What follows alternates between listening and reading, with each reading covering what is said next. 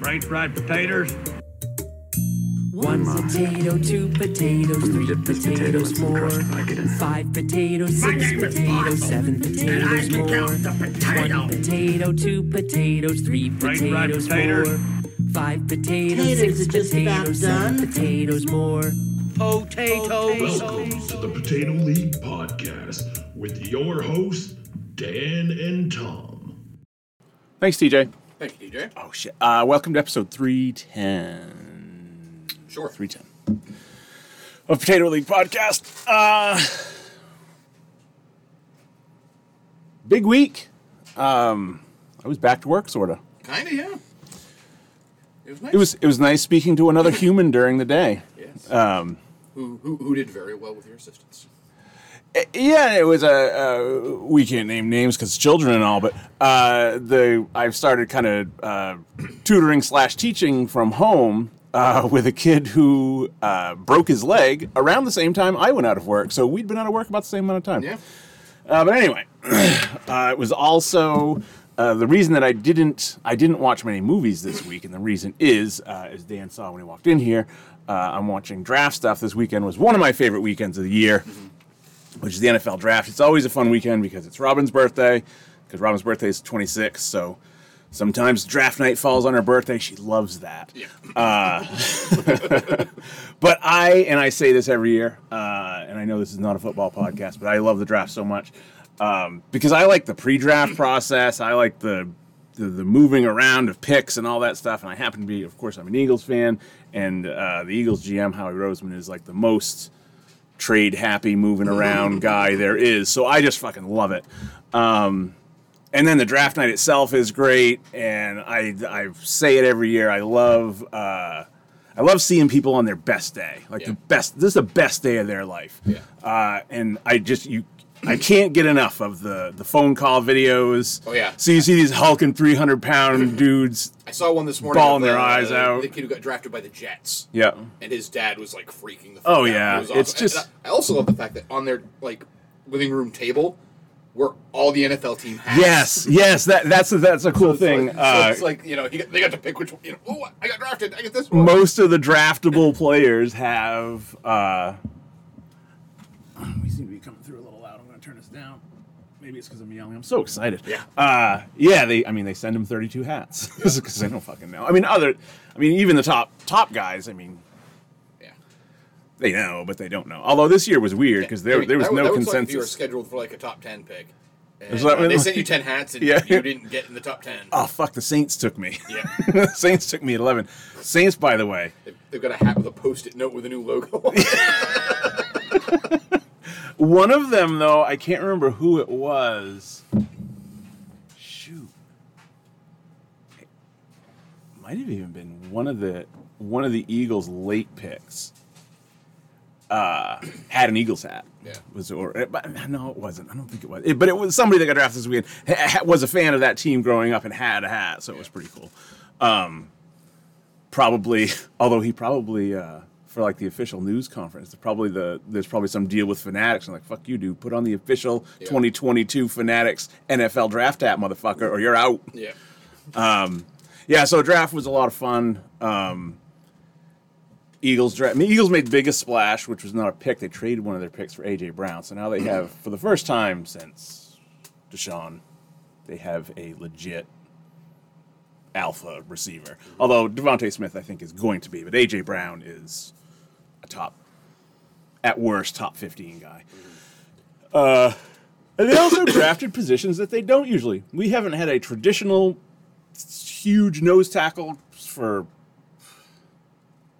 20 years. uh, and they drafted this hulk of a man in the first round, Jordan Davis. If you know anything about, if you saw anything from college football this year, you saw the picture that was floating around the internet just of Jordan Davis standing next to his position coach, Mm-hmm. you know, just posing for a picture. And the position coach looks like a child. Yeah. And the caption always says the posi- position coach is six foot, 235 pounds or whatever. yeah, exactly. If you're if you're a lineman position coach, Yeah. you're not a small dude to begin. No, you know, you probably played in high school at least. Yeah, yeah. You're, you're you're probably at least big enough to play Yeah. that position well. Yeah, so the, what the Eagles have done the last two years, which I really enjoy, uh, and I promise I'll wrap up Eagles talk any second. Uh, for years, they it, it almost seemed like a choice. They did not, they just didn't draft guys from like the really top five schools, like your Alabamas and your Georgias and your Clemsons and stuff like that. Basically, SEC teams, uh, and it was kind of a running joke that like who are the Eagles going to take in the first round? I don't know. It's probably some receiver from the Pac-10. You know, like they, they- and they did, they did it twice. It's not really a joke. Uh, but the last two years, last year their first two picks were Alabama, Alabama, and then this year their uh, two of their first three picks uh, were Georgia, and then whatever, and then uh, Nebraska, and then Georgia. And it's not like Nebraska's not a No, and then Nebraska was an offensive lineman, and so like that's what they do. yeah Uh, big, big corn-fed dude. yeah, and that's you know, it's like uh, you don't draft a hell of a lot of guys from Iowa, but you take their tight ends because there's like fucking five Pro Bowl tight ends from Iowa in the league now or something. That's exaggeration, but it is weird how some schools just produce a position. Yeah. it's it's odd, Yeah. uh, and it's and like also like some schools will produce halfway decent quarterbacks, but like nothing else. Yeah. Like BYU has several QBs that they Yeah. I mean, not Some- always. some Hall of Fame QBs. Yeah, but not always, but Yeah, I can't think of a single other Can player you that think I of would an- know from BYU. that just pops into your head. I mean, oh, look, fill the comments with so and so went to BYU. I'm sure. That, I'm sure there. Are, I'm, I know that there are NFL players from BYU, but like, Off the top They of had your the head, number you- two- they had- you're like, oh no, Steve Young. they had You the know? number two pick in the. They had the number two pick uh, last year. Um, the uh, he's- Zach Wilson. And like, n- and he put up historic numbers, and like, no one else from that offense is. I think one of the receivers is like, you know, was like a fourth or fifth round. Someone pick, had to but- catch all those Exactly. balls. Like, how the fuck did this even happen? uh, but yeah, Iowa is that way with tight ends. Um, I guess linemen too. but anyway, uh, so the first time in forever, the Eagles drafted a true like nose tackle, uh, and then for the first time in forever, they have uh, a legit.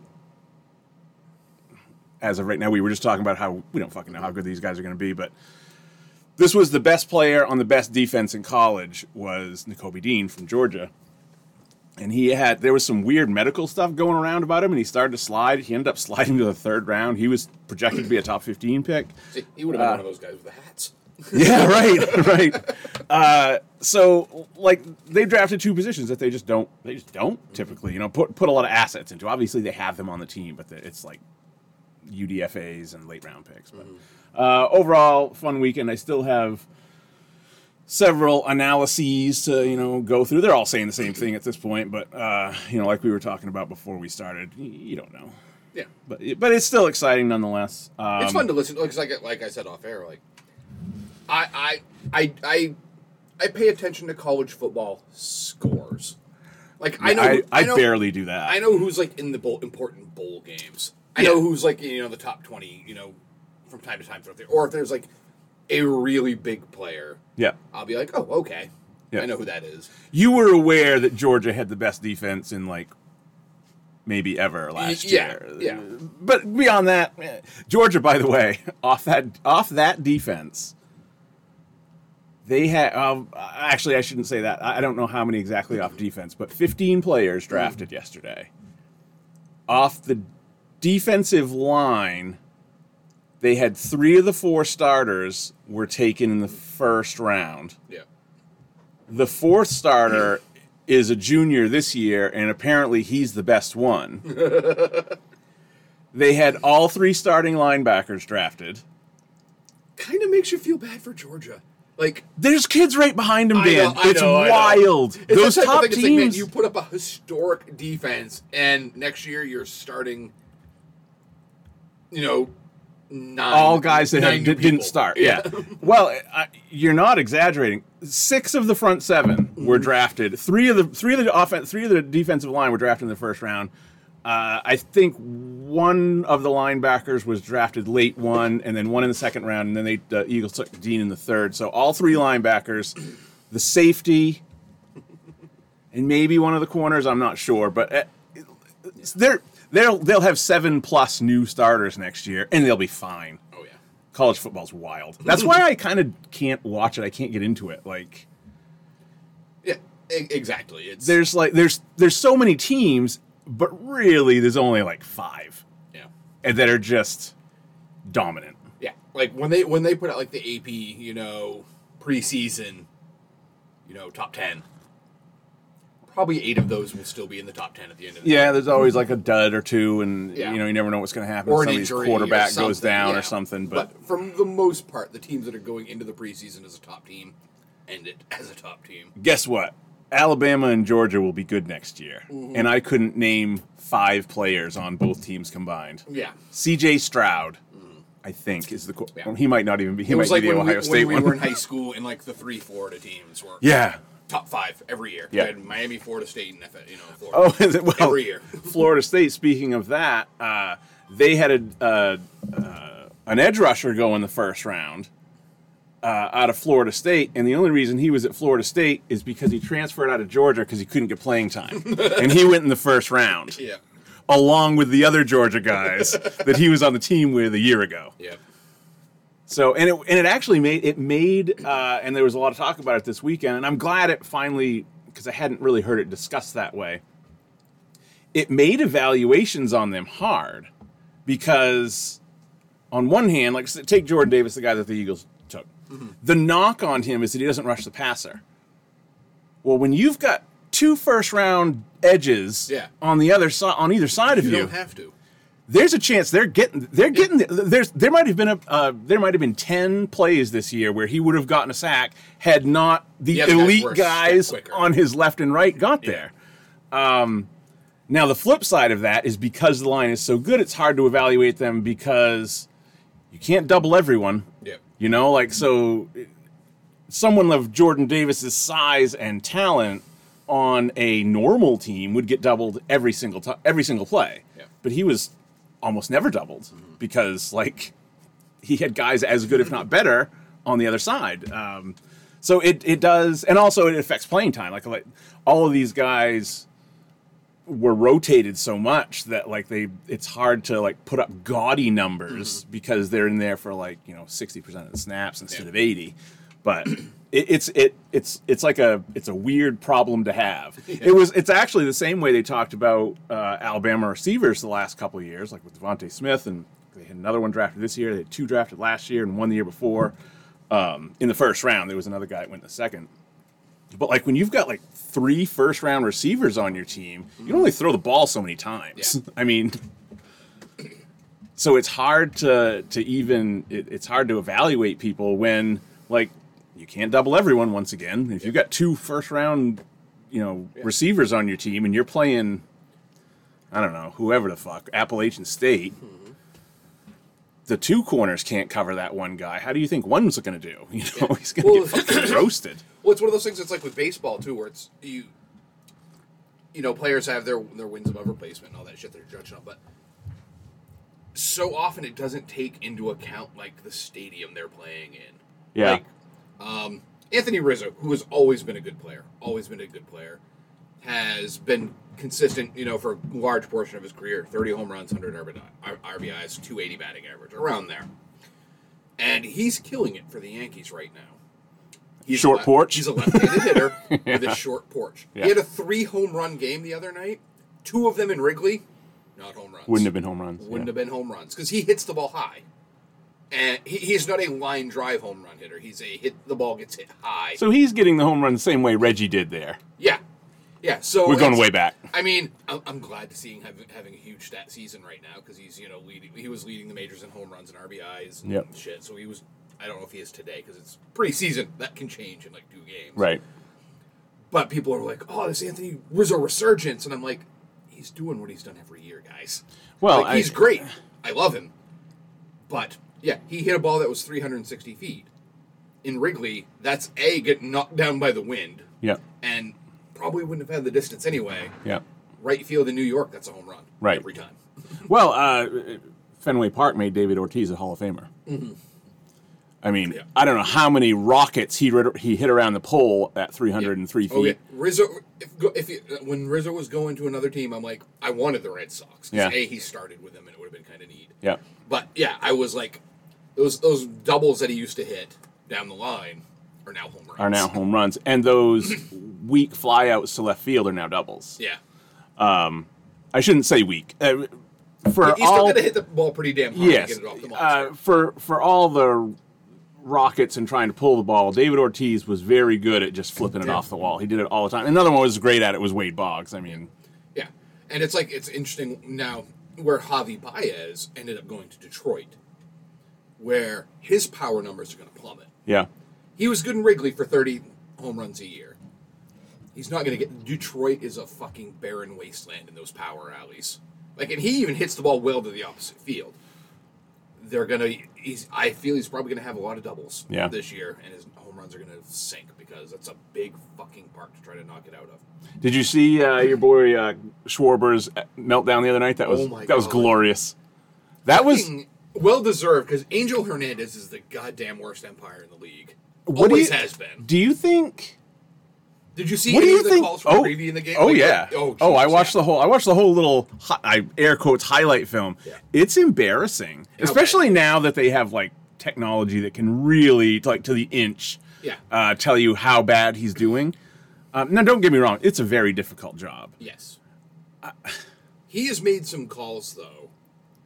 I remember there was one when Zobrist was on the um, Rays, and even the pitch, like it was a called strike three. It was about a foot outside and about six inches too low, and it ended the game. It was a called strikeout that ended the game in a tight game with a runner on base, and Zobrist and Madden lost their mind. But as soon as it was a called strike, it, like it flashed to the pitcher, and the pitcher was just like, All right, let's go, fellas, yeah, let's get off. Let's get off the fucking field quick, guys, because this. before he changes his mind. Yeah, and and with that game with Schwarber's freak out, I was actually surprised because earlier in the game they had called out Harper on one. Yeah. Harper's Harp- known to lose his shit on Yeah. umpires. What was there was one? I- It wasn't the Harper one or the Schwarber one. Um, shoot, I don't remember which one it was. It was a right-handed hitter, and it was a down and in, like eight inches off the plate. Yeah. and like man. So anyway, uh, Schwarber, I he, I almost bet he was. Oh, I hope he I hope he calls me out on a bad pitch because I'm gonna fucking lose it. I what do you think? That, what is MLB? Oh, do you know what he got? What Angel Hernandez got for an umpire score that game? What? Ninety six. Okay, so MLB's not a not. They're like, no, he, he called that's an A he called an A game. It's like But I mean, here's the thing. If if say I ask you five hundred questions Yeah, yeah, and four hundred and fifty of them are like, What's the number between one and three? Right. And you're like, two. right. You're gonna because most balls and strikes in a game Are not obvious. close calls, Right. Or they're close enough that you're like, okay, I'm giving him that one. Might have been a smidge outside, but fuck it, that's close. Also depends on who's on the mound. Yeah, also depends on who's on the mound. Oh, Greg got a lot of those. Ma- Ma- Maddox did. Um, but then again, like Tony Gwynn, like Right. what was the old adage? You know, if Tony did, Gwynn didn't swing, it was a ball. Right. So when the majority of your your answers are easy answers, right. sure, of course you got a good great game score. Right. But Jesus, the You're- ones the ones he missed were like, what country do you live in? Pluto. Ah, shit, you got it wrong. You're ki- yeah. You're, You're so wrong, but it still only counts as one wrong. you're kind of not even out there for the easy ones because really, you and I could do that. yeah, You know. yeah. I probably couldn't. My depth perception sucks. Like it sucks. um, that's why I could never. Uh, I could never play outfield. I feel like if I had to call a major league game, the majority of my responses would be "fuck." Jesus Christ! Holy, you see what that fucking bitch did? Get away from it! 'Cause it's like one thing to see on TV, Yeah. like one of those sliders that breaks like ten inches in a half a second. Yeah. but like this, I'd like to think that I would be. Uh, I'd be willing to stand in because I trust the guy out there because he's a fucking professional. Yeah. But still, it would freak me the fuck out. Oh yeah, me too. Me too. Yeah, 'cause it's always like I could hit some minor league pitching as long as they just threw it straight and fast. Yeah. But then you you see like some of the shit that you Darvish throws. It's like that's Yeah. a fucking wiffle ball, dude. Yeah. Like I don't even know how you're doing that with a baseball.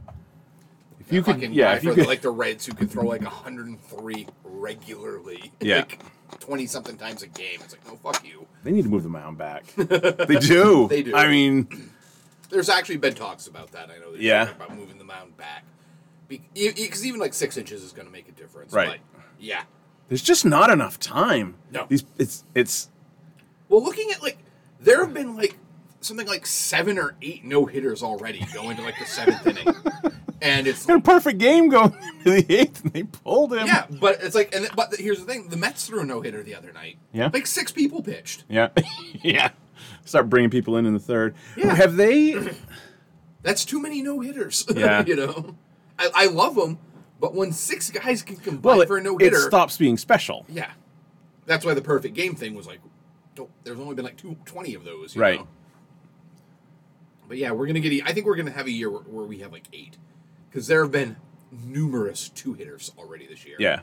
Fuck the Red Sox and the Rays took a no hitter into the fucking tenth, and the Reds and, and just the other night the Red Sox rookie guy who's Christ's name I'm forgetting, but he's fucking good. Lost after giving up like f- two hits. You know. It, it's weird the way that uh, baseball always kind of had cycles. Mm-hmm. Uh, like the 80s were considered dead ball period, where 30 home runs you were leading the league, and then the 90s where everything was juiced. And Yeah, everyone was I think the 40. sweet spot was like in the 2000s, mid 2000s, baseball was really fun. Yeah. And then it now, um, and uh, look, But also, that's the time when baseball was dying again. Like, yeah, people stopped watching it's, baseball. that's that's weird, isn't it? yeah, that was like for me the most entertaining time of baseball ever. Um, I miss the days of guys hitting like 360. yeah, that? I I miss the day. I I miss like runs being scored other than on home runs. Yeah, I mean, Christ, what was it last year? Like the American League's leading hitter of national, someone in one of the leagues led the league with like 312. Yeah. It's like, really? yeah, it's like that's what your second baseman should be hitting. You know? Bill Miller won a batting title, batting ninth for the Red Sox. Yeah.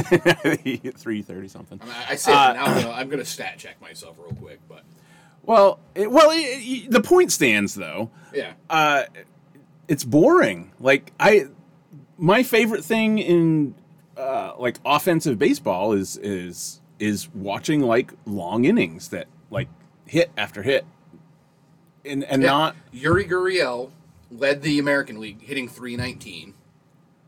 Trey Turner led the National League hitting 328. Juan Soto was third, the third best major league hitter batting wise, batting average wise last year was Juan Soto hit 313. yeah That's so low. Meanwhile, the year before 2020, DJ LeMahieu hit 364, Juan Soto hit 351, Freeman hit 341. You don't get to down to 313 until you're at the 13th best hitter. Hmm. I'm gonna take it way back. We'll, we'll just pick a. I'm gonna pick a random. Where do you where do I'm you gonna pick stand? 2005. Where do you stand that was the year Derek Lee on? led it. uh, 35. Because the other thing that has kind of ruined things, I think, is, uh, and there's again no rule against it, but good catch. Dan almost Dan almost dropped his phone. Su- uh, surprising to everyone listening there. Yeah. Uh, Yeah, usually I just picked a couple random years. Usually you don't get down to like 313 until you're in the teens. yeah. You know, the 11th hitter, the 12th hitter. That was the year Euclid hit 312 and Suzuki hit 310. But still, you had like Chipper Jones leading with 364, Albert Pujols 357, Manny Ramirez 332. You know, Boy, Manny was fun to watch. Pedroia hit 326 that year. So was Pedroia. That was a fun lead. That was a fun. That was a good fun year for teams. Yeah, like you said, Manny was fun to watch. Yeah. Pedroia was an on base machine. Yeah.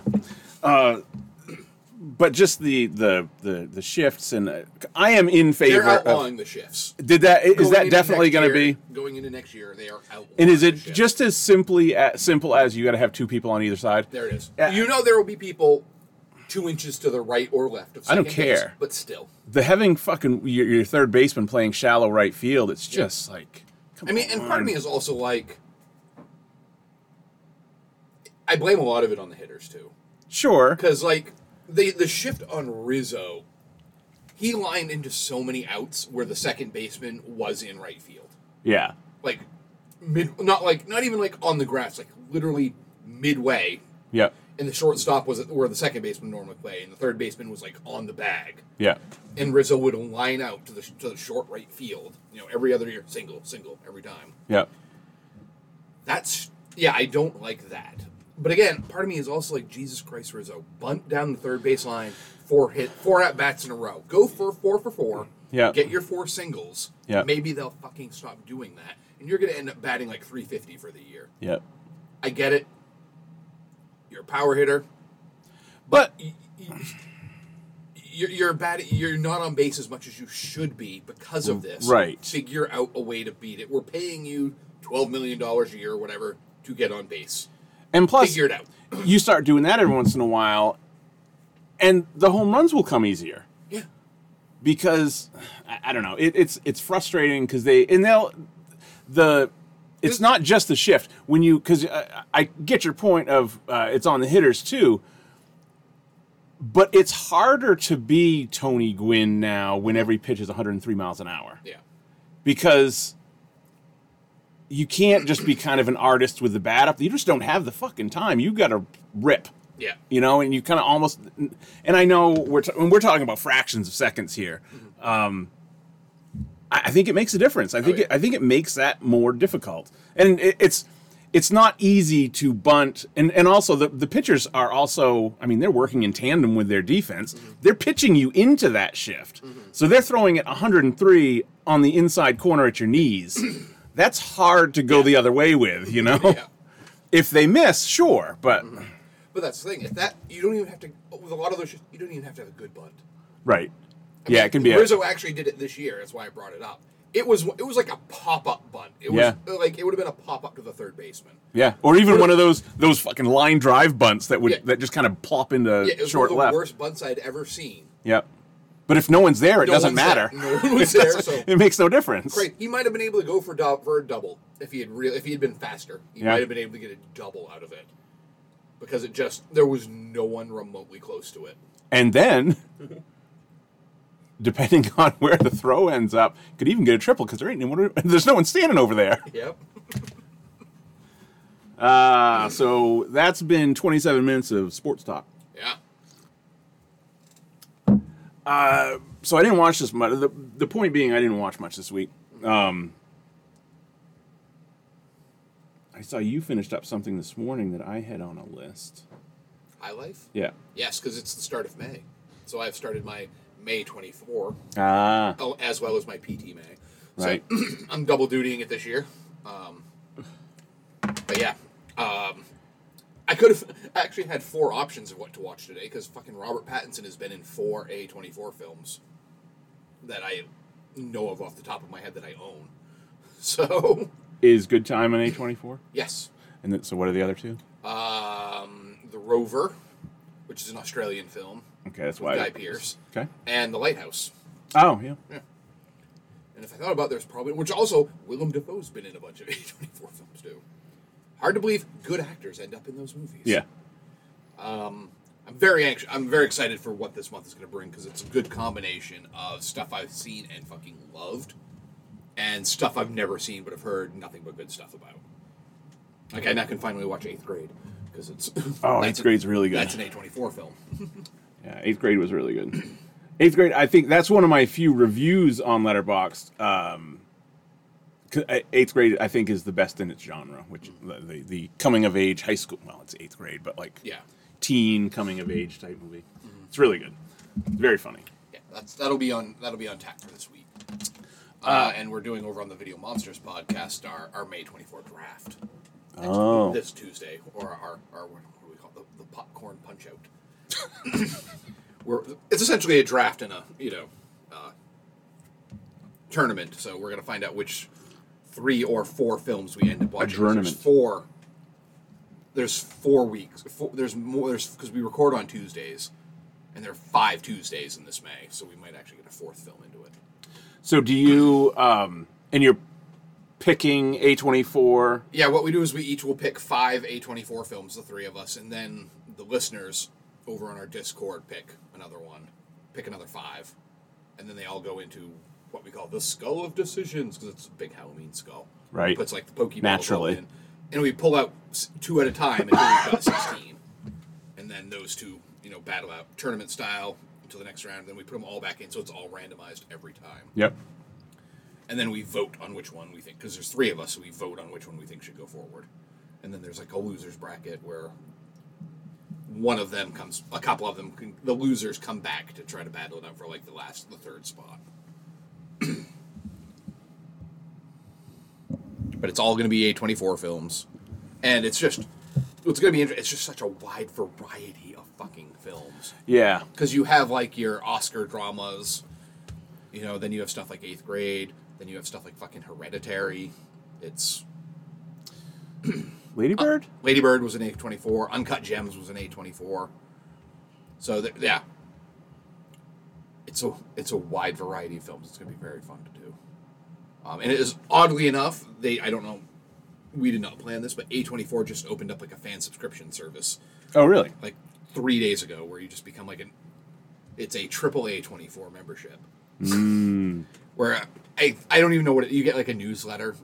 and You'll get like promotional stuff for new films, as well as You'll get the privilege of us sending you yeah.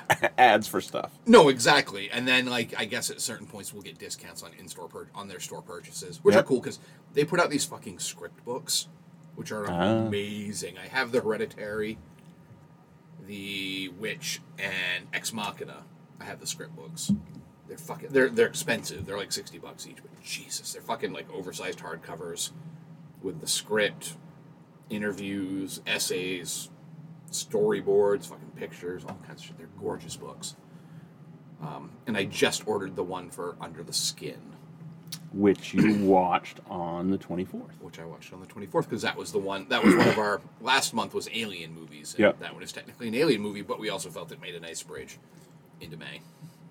So, What is Zathura? Zathura? You never saw Zathura? It's Jumanji in space. It was directed by uh, John Favreau. It's the movie that got him Iron Man. No, definitely not. Has uh, jo- young Josh Hutchinson in I it. see uh, that.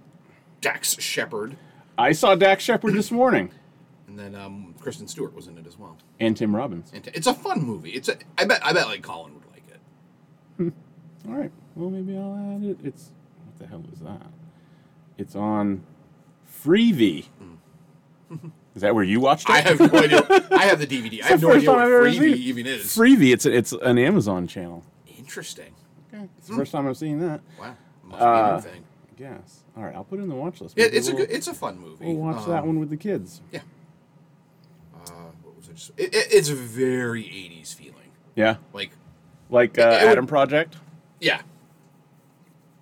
I say without having seen Adam Project. Well, I mean, like that. Well, But it's got that, you know, Yeah. it's got that like Last Starfighter, Yeah, Flight which of the is- Navigator kind of vibe, where it's like, sure, this can happen. Adam Project. Yeah. yeah. You know, the kid's the one in charge, taking you know, taking control of their own destiny while the parents are away, type thing. Like a The- bun- like a th- yeah. There's always negligent parents in these movies. There has to be for the plot to Oh yeah, work. this one has divorced parents, and the dad is called back into the office, Yeah. There you go. so the kids are left to their own devices, and of course, the kids all hate each other. You know, the younger brother gets picked on, the older sister hates them both, that type of thing. Right. Right. Very, yeah. And then the very uh, Home Alone. Yeah. Uh, just look at, it, every time I like think back because I, I I watched we watched Home Alone with the kids. I think maybe last Christmas, uh, not this most recent one. Um, and it would would have been it was the first time I had seen it in twenty five years. Mm-hmm. And it just kind of and that that when you watch it as a parent, you're like, my God, these fucking parents are terrible. yeah, And everyone in the movie Yeah. is terrible, including Kevin. Oh, yeah. He's terrible. oh yeah, I don't. You've probably seen the meme where just remember, at any time, Kevin could have called the police. Right. Instead, he chose to torture these men. Yes. Kevin's and a psychopath. and then on the flip side of that, these guys who are Yeah. just smash and grab burglars are hell bent on murdering this Yeah. kid. who could have ripped off in the amount of time they've dedicated every Every other on house in the block fucking neighborhood. and would have been fine. Would have made I mean- again One look at that house, you know that dad has money. Yes. Like, that is not well, a of cheap course. house. That whole neighbor, you know, you you know what neighborhood you're in. Yeah. You know, they went there for a reason, and But nope, they're gonna instead try to murder a child. yeah, that that like they totally changed their worldview and their purpose for you know waking up in the morning has now become murdering this eight year old or whatever. Uh, it's just a really bizarre movie when you think about it that way. Yeah. And like uh, you know, there's this is not an original thought. Um, like you said, there's jokes about it all over the place. The other one being there's a couple good videos out there where it's uh, like scenes from Home Alone, but with horror mu- movie music, and it's a horror movie. Yeah, I, I think I saw, and I, I remember seeing another ad one time where it was like, it showed like what the actual injuries they would have Yes. sustained would have looked like. no, there was there's a uh, it was um, shit because it was recent. Yeah. and it was uh, is it GQ? They had a, a, a surgeon uh, or a, Yeah. a a doctor Mm-hmm. Yeah. that went through. And she went through all the different injuries. What probably happened? Yeah. Um, and like she was like by far like the, the head trauma, like the multiple head traumas. These guys wouldn't even be talking right now. They'd oh no. be Just that the, the one paint can thing would have done. yeah, oh it. yeah, oh th- that would have killed them both. Yeah. She said she said minimum you've got serious cervical spine damage, Yeah. and just massive concussions. The hot irons to the Yeah, face. You yeah. Know? yeah. No. Um, yeah. You, you, you would have been scarred for life. That would have melted all the skin on his face. Oh, the the thing she said that would have done the most damage, she said, was the very first thing when Joe Pesci slips down the steps and lands on his back. Yeah. she said he's done right there. Like he wouldn't he wouldn't have moved for weeks, let alone get up to get his ass kicked for another twelve Again. hours Yeah. or whatever. Yeah. Uh, yeah, uh, I'm pretty sure it was GQ because they had a whole. They do a they do a lot of. Uh, if it's not GQ, it's another men's magazine where they bring in experts in a field. Like, um, which one did I watch recently? There's also a whole channel dedicated to this. They had a lawyer on there at one time, um, going through like my cousin Vinny and stuff like that, like legal legal scenes in movies, and they're just like, no, that would never ever happen. The judge would have thrown thrown him out Yeah. before he even finished that sentence.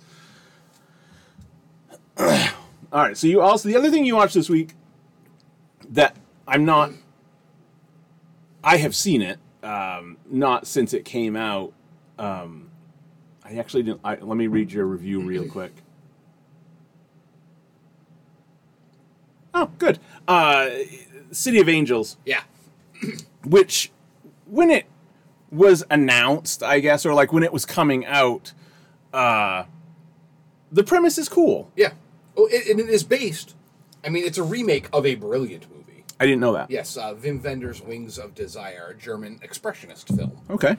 So a lot of the angels looking over a city and things are. It's actually beautiful Yeah. because again, they didn't put Nick Cage three inches away from Meg Ryan's face as she's doing something. Because you're like, and that's one of my, my main problems. is This could have been a great film. Yeah. it's one of Meg Ryan's last like performances that were like, oh hey, she still looks like Meg Ryan. Yeah. and she, she's good. Yeah. I can buy Nick Nick Cage as an as an angel, as an ethereal being, because he's odd looking. He's got very expressive eyes, Right. and just him lurking in a corner, you know, you notice. This isn't going to be like you know Haunting of Hill House, where there's 14 ghosts in the background that you don't notice. Yeah. you're noticing Nick Cage standing 12 feet away, type of thing. Right.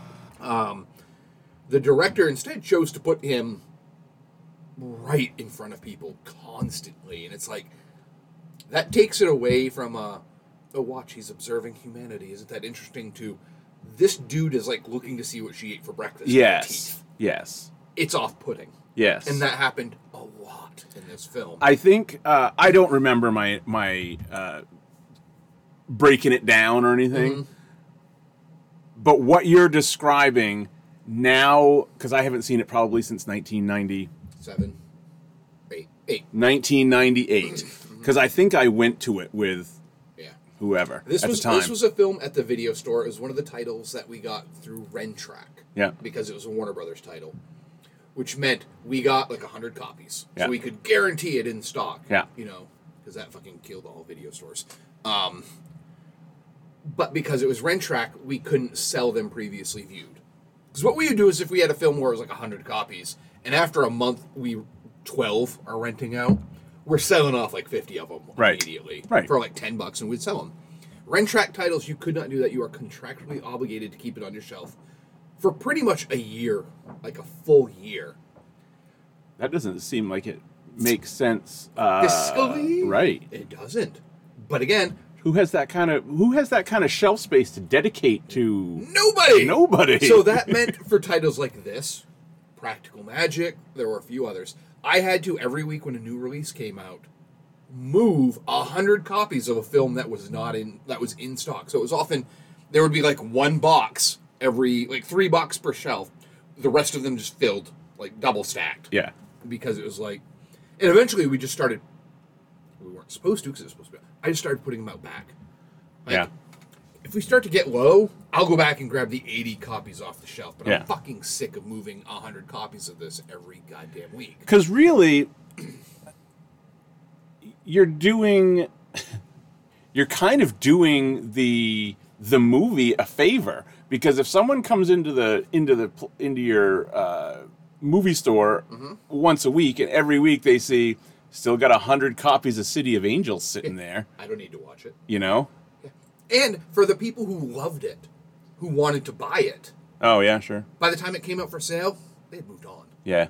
It was because You missed with your certain shot. titles, if we had like say say 20 titles of something on, and then we put two of them on sale, Yeah, those were gone. Yeah. Because we had people who checked every week. Yeah. Yeah. I really want to fucking buy that movie once it going previously viewed. yeah.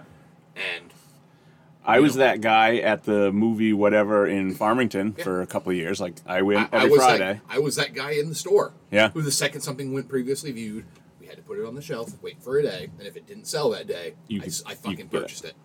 Um, which is awesome because they usually went previously viewed on like Wednesdays when no one was looking at new stuff to buy. Um, but yeah. So and eventually we would get we would put them all we would put they'd like say oh you can put out six for previously viewed yeah, and it'd be like, thanks. and but, but they'd be previously viewed at like fourteen ninety nine. yeah, because it, It's like- wasn't. They weren't five bucks right away. No, it's like seven ninety nine was like a magic price point, Yeah, especially because we always did like the two. it's funny two, because get- it still is. buy two get a third free. So it's like you know you're spending less than twenty bucks, you're getting three movies. People Right. were fucking stoked. Right. No one was buying previously viewed. The only time people were ever buying previously viewed at fourteen ninety nine was if you had three fourteen ninety nine titles you wanted, and it was buy two get a third free. Yeah, because e- even Never- at that even at that time, new was still twenty bucks, right? Yeah, new was still twenty bucks. I'm just buying the new one then. Yeah, exactly. Thank you. It's almost like you should have been the CEO of Movie Gallery instead of the jokers I that mean, were actually fucking running it. I probably Who- who- probably should have, to be honest. yeah, no, because the jokers who were running the fucking company into the ground never saw it that way. Because again, we always made the argument making a movie guaranteed to rent was stupid. Yeah. Because, yay, Yeah. it was. The, if everyone got to see it, guess what? After the first week, no one watched it anymore. Right. like you only have your your especially if you're in a place like Bangor where It was mostly movie galleries and one blockbuster. yeah, and like And we were competing with them. And I'm like, there are three movie galleries in this town, one blockbuster. Yeah. We don't fucking need to compete with them. yeah. No one is, not many people always want to drive over to the fucking mall side of the town. Right. At that time when the mall was busy. Yeah. But yet they'd do it. And it was stupid. I used to love to go to Blockbuster. I did too. But uh, again, it, That's where I bought my first PS3 was the Blockbuster uh, Spider-Man 2. I think it's the Blockbuster because the Yeah. Spi- the Spider-Man 2 Blu-ray came with it. yeah, I bought it at the Blockbuster in, in Bangor. Um, what did I, oh, City of Angels. So Yeah. anyway, uh, back to City of Angels. Yeah, I just remember thinking like this this should be better than this. Yeah. Mm-hmm. Like it's it's kind of boring. It's Yeah. nothing's really happening. No, it- Does it- anything really happen? not until like the, la- the end. Yeah. I mean, because you, you, you, you know, you It's get just a the- lot of stalking. a lot of stalking and a lot of questioning like what's it like to really be human what does it mean uh, when you know the main other angels andre brower that's always a good sign Yeah. you know and yeah it, it asks Doing an early version of Holt. That It would have been actually- great. it asks some good the film asks some good questions and there are some scenes that are well done but you could tell that uh, brad sieberling or whatever his name is did not go on to a long directorial career yeah. or at least an accomplished one at that, because he was handed a film that should have been way much better and made it very middling. And most people only remember it for the s- and okay, the, The soundtrack. soundtrack. Also, all the fong- songs are so fucking on on point. Yeah. It's like, come on. Yeah. Are they, they're I mean, you practically singing the lines. they're practically singing the lines. You know, there's I'm Invited by Alanis Morissette. There's, Good you- song. Good song. There's the fucking Goo Goo Goo Goo Doll song, Iris. Iris. which, again, another reason that made me hate this movie for a while was it was playing five times on a loop tape every month. yeah. Um, and the, there's a couple other songs, but it's a good soundtrack. Yeah. But again, when you're watching the movie, it's like, please stop describing what's happening on the screen. I, I, I don't need that. You know, I get it. Warner Brothers, especially at that time, was making very. They were popular movies, Yes. but they weren't really pushing themselves a lot. And when they did, they accidentally made The Matrix. It's kind of, accidentally they tripped over the something and made the Matrix. Yeah. And it's sad that movie doesn't really exist anymore. No. Those that that I don't even want to call it a genre. That that level of movie doesn't exist anymore. Yeah. Where it's like a 50 to 60 million dollar budget. It's not an action film. It's not a comedy. It's just. It's not an Oscar bait drama. but people are going to go to it. people are gonna go to it. It's Um, mo- you know star driven. Right. Yeah. Yeah. Yeah. Um, much like this is actually very weirdly a great segue into uh, a movie I rewatched this week that uh, I first watched when it came out. You and I both watched um, Nice Guys. Fucking nice guys.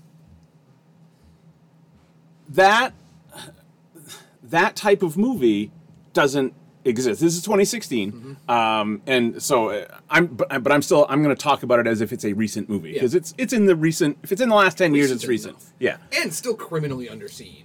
So that movie is awesome yes, awesome um it's my it is my favorite it might be my favorite of both of them both of the lead actors gosling and russell crowe I can. Yeah, I, that's a good argument to make. it's definitely my favorite gosling he is He actually talk- he- hilarious He actually talks. he is hilarious and you know what when they let the fucking guy talk he is hilarious He can do more than Brood directors. He can do more than Brood. the, the arm breaking scene is like gold Yep. and uh, anytime and that and when he falls down the hill Yep. he is a great comedic actor and this is another kind of movie that isn't it's the the but it's a buddy noir uh, it's kind of half lethal weapon and half philip marlowe i guess uh, i want more of them and, and, and it's set up to be a sequel but Yeah. it's been six years uh, i don't know do you know is there any I've heard nothing. it sucks I mean, I'm sure it's tough because I mean Shane Black is still making movies. Russell Crowe does not make nearly as much as he used to. Um, I don't know how much of a pleasure he was to work on this film, but he's got the he appears reputation of not being a fun guy to work with. he appears to be having a blast though. Yeah. You know what I mean? You know how you can just tell when the actors are not into it. And that's the thing too. It's like, yeah, I'm sure because you always hear about the actors that get cranky on set. It's like, what if they're just not fucking enjoying themselves and Yeah. they have to be there every day? Just like j- are, you're cranky at work sometimes, you know? yeah. Mm-hmm. Everyone is. Uh, so and me being cranky at work isn't going to be projected to a couple million people, right, and people aren't going to talk about it for the next decade. Uh, well, I guess I guess you're lucky if people talk about it for a decade. But he he looks like he's having a blast in this movie. Uh, speaking of which, we had well, not speaking of that, but um, we talked. Uh, I don't think it was during the podcast about, uh, or maybe it was that uh, I was going to make a letterbox list. What? fucking Shane Black is actually making a Parker uh, movie. Uh, the old uh, Donald Westlake slash uh, Richard Stark Parker. Oh, okay. Yeah. yeah. Uh, with Robert Downey Jr. as Parker. Interesting. Huh. Yeah, it's currently listed in pre production. Or no, it's listed as in production. So it's on. That that might be on. Uh, who's. Is, is he also directing it?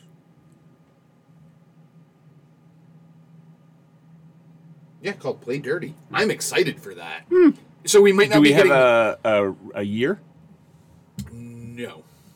Typically, those ones. Uh, I'm guessing it's not going to have. Uh, I mean, you only and you only have Downey Jr. as the only cast member right now listed. So Okay, so we might be a ways out, but either either either way, movies like that are not uh, do not take long to make because they don't have nine months of CG yeah, um, tacked on to the end. So usually those come together pretty quickly. It's editing that Fucking takes so forever. exciting. I would have, and I would have never picked Downey Jr. as that particular. Because I mean, that's that's something more for along the lines of you know Russell Crowe. Hmm. But fuck, that's exciting. But still, uh, get on to the to the Nice Guys sequel. Yeah, yeah. Let that ASAP. be next, please. So I we might have talked about it, uh, but I was making the the letterbox list of Philip Marlowe adaptations that include a future expendable star that appear in one scene, take their clothes off, and don't speak, which includes exactly two movies.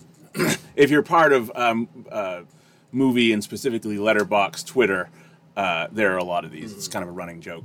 Uh, the one I was able to make off Nice Guys is a two movie list that is. Movies where an underage Angourie Rice is the most mature person at a party for adults and it's the nice guys in these final hours. In these final hours, she's like 11 and she's at like this drug fueled uh, end of the world, literal end of the world party, and she's the only responsible person there. Uh, and then in the nice guys, she is at a drug fueled stripper porn party uh, and is the only responsible adult there. Um, but she's by that time a wise, like, I don't know, 14 or so. But anyway, ni- if you have not, like Dan said, uh, criminally underseen, underrated, uh, if you uh, are within the sound of our voices, it's about as high a recommendation as I can give um, for anyone. Mm-hmm. There's a lot of the movies that we talk about, like, not everyone, they're not, we might say that they're great movies, but like, Robin's not going to watch Apocalypse Now. Mm-hmm. Uh, you have just reminded me that it's PT May, so I've been say I've been holding off on uh, my first ever rewatch of There Will Be Blood. I'm very excited. I've been excited about it for like four months now. I Mm-hmm. I'm haven't excited seen for that. that in the Master because Andrew has never seen the Master. Ooh, I I'm can just finally I'm- finish The I'm Master. Like, oh, gauge where she's at with being able to watch Joaquin Phoenix's character because that's why I had to stop. I'll I'll watch it now, but God, that's- what a dirtbag! Or Yeah. just I, I don't even know I don't even know what, what's the descript what's a good descriptor because it's not really dirtbag. It's just like it's tough because he, I, you can just say damaged man, and that's going to cover. That's all not the enough. lines, but- I know. it's not enough. yeah. Uh, but yeah, I, I'm I'm particularly excited to rewatch There Will Be Blood. This happens a lot more now because I'm watching more movies than I've ever watched in my life, uh, as far as like one right after another. So, like, you could ask me about something I watched last year, and I'll be able to tell you more about There Will Be Blood than something I watched last year. And I last watched There Will Be Blood in 2007. Yeah. I have seen it one time. The days of me watching like a new movie that I just got a- a couple times in a week, gone. That is that it? Do you think that's it? Yeah, because yeah, if like I remember when I finally got Apocalypse Now on VHS, Yeah. I watched that film for like a fucking month. It w- you know that was my go to bed movie. I watched it all the fucking time. You know, I didn't have cable. But- I didn't have a new TV series to start watching. I had that movie to watch. you're definitely onto something. Uh, but I will say, in the case of There Will Be Blood, I saw it once. Yeah. Um, Um, it's fucking memorable though. Man. Yes, that's the thing. Is uh, like when you when you think back of something that you s- that you watched once 15 years ago, and like the, f- one of the first thing that comes to your head is well, the first thing is just grimy. The second thing is the score. Johnny fucking Greenwood, Which Yeah, is- nailed that. Name another movie that you think that way about. That that's like the first. Oh, you remember the score in that movie? Last of the Mohicans, for some reason, is one that I, I think like that. But that's also a fucking Michael Mann film with Daniel Day Lewis. So, Who did the score for that? Jesus, I should probably know since I But use what- that as my isn't it- example. Kind of. Hor- not Horner, but fucking How would you describe it? As is it very orchestral and epic.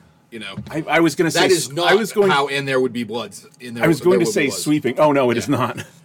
There will be blood is like an assault on the ears. But yeah, I'm super excited to to to do that rewatch this month. Composer, What do we got? really, Dan- Randy Edelman? I don't know who that is, Me either. so I shouldn't know who that is. Good. But man, made a great fucking score for that film. I actually uh, I s- because I was I was gonna do a Al- little. also known for six days, seven nights, uh, Anaconda and Triple X. Jesus. So he got fucking. He, he Work- put, All right, we're back. Dan just told me a secret. yeah. Um. That you So- will all have to wait until probably the end of July to know. Yeah. You just gave away half the secret. Not really. You A gave, lot away, of stuff can happen between now and fucking July. you gave away the when, uh, just not the who and the what or the where. yeah. Okay, so you gave away twenty five I percent do a of a lot secret. of shit. It could be anything. That's right. Um, what was I talking about? Oh, the Dollars trilogy. So not related in any way. Um, few dollars more and better than uh, other Eastwood, even if it's good Eastwood. Um, I watched Hang 'Em High. I, I think it's between the score and because the score is a big part of the, dr- why the Dollars trilogy is great and and s- very Yeah, Mar- unique and Marconi? Yes. Enrico Marconi. yeah. Yes.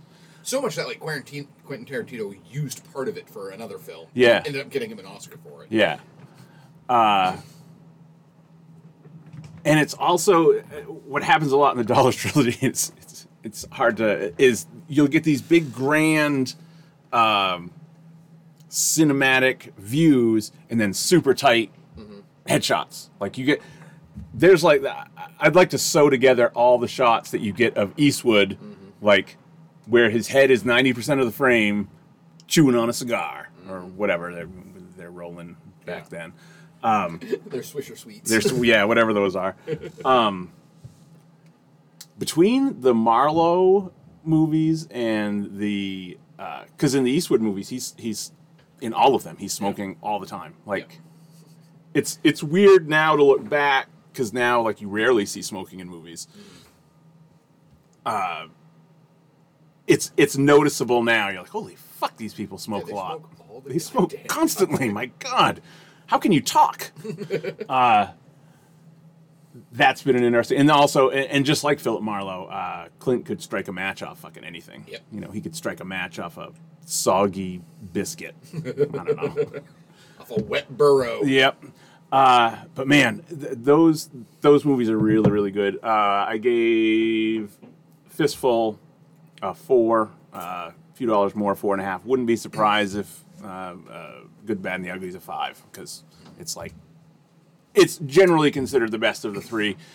And I, like I said, I think I feel like I remember liking um, a few dollars more, more. Um, Hang 'em High is fine, Mm-hmm. but it's just Hang 'em High feels closer to Bonanza. You know what I mean? I mean it's not, but it it feels it feels closer to a, a TV western than it does to the Leone ones. Yeah. I'll put it that way. If that's They're not as cinematic. yeah, it does. Yeah, uh, but still fine. So looking forward to. uh, I think my next my next viewing is going to be. I won't get to Good, the Bad, and the Ugly for at least two more, because next in the rotation would be a non Leone Clint, which I think I'm gonna do uh, High Plains Drifter, and then I'll watch. Sanjuro, San... is that what it's called? Um, Yep. another samurai one. And then I'll get to Good, the Bad, and the Ugly. And then I'll do um, Outlaw Josie Wales. And then I'll do, I think I'm going to try to close it out with uh, Seven Samurai. Be a good close. It'll take me like three days. You Oh, 'Cause got a lot it's- of you got a lot of lengthy films. It there. is long. Uh, yeah. it's the long. I, I didn't. I guess I didn't realize how long Good, the Bad, and the Ugly is. That's long. That's Yeah. almost three hours. Um, I think Samurai Seven, is. Seven Samurai is like two oh seven. Is No, that? it's not, no. no, I'm saying 20- 207 minutes. Oh, okay, yeah. No, it's Is that- like, it's not, it is that not right? Two hours and seven minutes, man. I mean, two two hours and seven. It's, No. yeah, it's like two hundred and seven. I- I it's, if that's not right, it's pretty fucking close. Yeah, 207 minutes. So Yeah. that is three hours and almost three hours and 40 minutes. Yeah, it's a long fucking. It's going to take me a week. I'm gonna if I watch it an hour at a time, it'll take me four days. You're just watching this new samurai show. Yeah, Break that's it up, how. into- Yeah, break that's it how up you into kind of four parts, man. That's you how to. How, that's how you should consider it. I did see a review on. Oh, what was it? It was something I watched recently that someone said it was one of the longer ones that I watched recently. One of the letterbox reviews was. This movie should be viewed in Yeah. one-hour chunks. It is. It's almost a shame to try to take it in all at once because you need like to sleep on it and then come back and watch another hour and come back.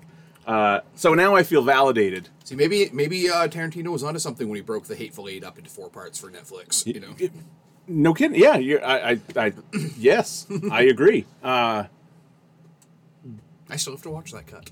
and a couple of these had apocalypse. Does Apocalypse Now have an actual intermission in it? It does, doesn't it? yeah, I'm because pretty I've, I've seen it. I've seen more like legit intermissions this year than I have in the yeah, because past. old However, movies had to fucking do that. yeah, and it, and it, it also it goes right along with the fact that uh, I'm watching a lot of older movies. It's funny how movies don't finally. do that anymore. Because like something like fucking Infinity War, Yeah, Or- could have used ten minutes in the middle. you could have had a break. Yeah, You know, because yeah, if you especially with like fucking Endgame, you you leave for ten minutes to go to the bathroom and grab some food, you missed a Yeah. lot of shit. yeah. Uh, Because I remember the second time I had to I watched it, I had to. I had to keep leaving because Andrea was running out of tissues because she was fucking crying so much during it. So I didn't want her to miss anything, so I had to keep going out to grab more fucking you know napkins. For yeah. because I was like, I wasn't even to the point where like I, she was like crying at the fucking Scarlet Witch scene. Yeah. and I'm like, I gotta go get you more napkins, and she was like, Oh God, why? I'm like, like I can't tell you. Yeah, and I, I guess the other side of that coin is like um, you've already you're already asking people to sit for three hours. Do Mm-hmm. you really want to make it three hours and ten minutes? And I think yes, Yes. I think yes, Yes. but whatever. Yeah, that that had one. I uh, Godfather Part Two has one. Mm-hmm. I didn't. I don't know if I blanked. I, maybe it's where the, I flipped the tape and there was no actual intermission in the VHS version. I don't know. I don't believe there was a VHS version because yeah, I think you're right. I think they put it because they did the same with uh, Kenneth Branagh's Hamlet. I which didn't was also know. About four hours long. I had no idea there they was an broke the intermission. double cassette up where there would have been like the the act break. That's interesting because because I, I said last week when or the week before whenever I watched Godfather Part Two that it was the first time I had seen Part Two in years because I, Yeah. I just don't rewatch that one. Whenever I want to watch one, I watch the first one. There's a lost art right there that we don't think about anymore because there was, it was like Braveheart. There were Yep. Mm. so many movies that were double cassette. Yeah. and you know there was someone who was like, it was probably the director in a lot of instances, but maybe not, who had to decide where to break the film up thematically. Yeah. because that is a chance for you to a lose your viewer Right. because you're getting up and you're having to change the cassette. Something could happen. Oh, you got to take your dog out. Yeah. You, you never know.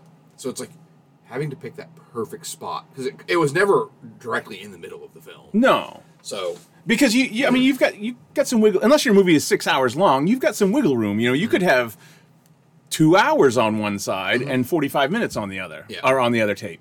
Um, but like you said, if you pick the right spot to Mm-hmm. to take that break, then that would be an interesting thing. Films that broke up their two tape film in Mm. the wrong spot. Because I remember I used the Ham- I used the Hamlet thing as Sonny's pulling up to the Yeah, toll I, u- booth. I used a Hamlet thing to get win an argument with my college Shakespeare professor. Ah. Because my point was the film's turning point was the from now from th- from this moment forth my thoughts be bloody Mm-hmm. speech. And he was like, "No, no, no, no." And I'm like, "No, that is the turning point of the film." Guess where Brana put the intermission? Right there. Immediately after that scene, I'm like, "Fucking told you." Because you're a college professor. I'm still going to say Brana knows more about Shakespeare than you do. and this is where he chose to break the film because that was the turning point. And he was like, "I don't agree, but I'll still give you the argument." Not where it. Uh, speaking of the Godfather, that's where the Godfather turns. Also, Mm-hmm. Yeah. Mm-hmm. pretty much that line uh, played out in a restaurant only. Yep. Except that's interesting. Yeah. How did we get there? I don't How did that fucking- happen? I don't know. Oh, how? Oh, the, the fact that I've seen a lot of intermissions in movies Yeah. lately. Because uh not only I've been, because since I started Letterboxd, I and I went through this the other day. You will be uh, embarrassed. Uh, for me, not for yourself. uh, I was like, what, the- Dan's over there, like, what the fuck have I got to be embarrassed about? Um, how? Because Uh, I I, I've said many times that I kind of I, I I went back to the only things that are on my letterbox are things that I've watched since I started my letterbox account. My and I've talked before about how I'm trying to improve my my the, the backlog stuff. It was pretty bad. It was so unbalanced. Not uh, even just uh, lacking in you know, 60s, 70s, and 80s movies, but like lacking in early 2000s movies. Like of the uh how do I get to my rating? My the spread of Jesus Christ, I'm struggling here. Um just the the overwhelming majority was all 2010s and 2020s. I mean, we're three years into the 2020s, and it's already my second most watched decade after, you know, the 2010s. So going back, how do I even get there? Oh, I got to go to all time, don't I? Yeah. That's what I got to do. Where you can flip through your decades. How do I do it? How do I do this? I'm sure this is riveting to listen to. um, I don't fucking know. I'll get there later. Point being, uh, the overwhelming majority of uh, my six, 50s, 60s, 70s, and even 80s views have been this year Yeah. uh, which is kind of sad and kind of cool at the same time. So that also, uh, and I'm and I'm plus going along with my thing of trying to watch really good movies this movie this year. So now you you're matching up. I'm watching older movies with good movies. Good movies tend to be longer. so I've seen like four intermissions this year. And the la- the only other one I can even think of recently is Hamilton, and that was a fucking stage play. Yeah. So uh, they need to bring back the intermission. Is my point Yeah. uh, at- at, at the very least, and I think that it goes, it's gone away partly, especially for home viewing, because like you can just pause it. It's not like it's playing on HBO, and you got to like jump up and run, take a piss, and be back because HBO's not going to pause it. Then you have to look forward, and then you have to look in your HBO guide to see when it's playing again, so you can miss Right. that, so you can catch that ten minutes you might have missed. I need to be here at four twenty-seven. Then you had to do the math. Yeah. yeah um to catch the middle of it yeah remember the days of seeing a movie a dozen times but you've never seen the first five minutes Yep. or the first ten minutes like and then when you do Or, it's or like you've never seen it in one whole sitting. oh yeah Because yeah. you've seen yeah you've seen the chunks of it here and there. Yeah. but I, it was always a weird thing to like holy shit i've never seen this before this, This was this- why everything happened. Okay. i missed that whole thing So they killed Yeah. John Wick's dog. yeah, It would've that's been- why he was mad Yeah, it would have been like that, not catching that scene, and Exactly. then like wondering why he was so pissed off. For the rest of the movie. uh, yeah, that those those days are long gone. But it would be nice, going back to your point, if the movie tells you, hey, if you're going to stop right now, is a good time. yeah.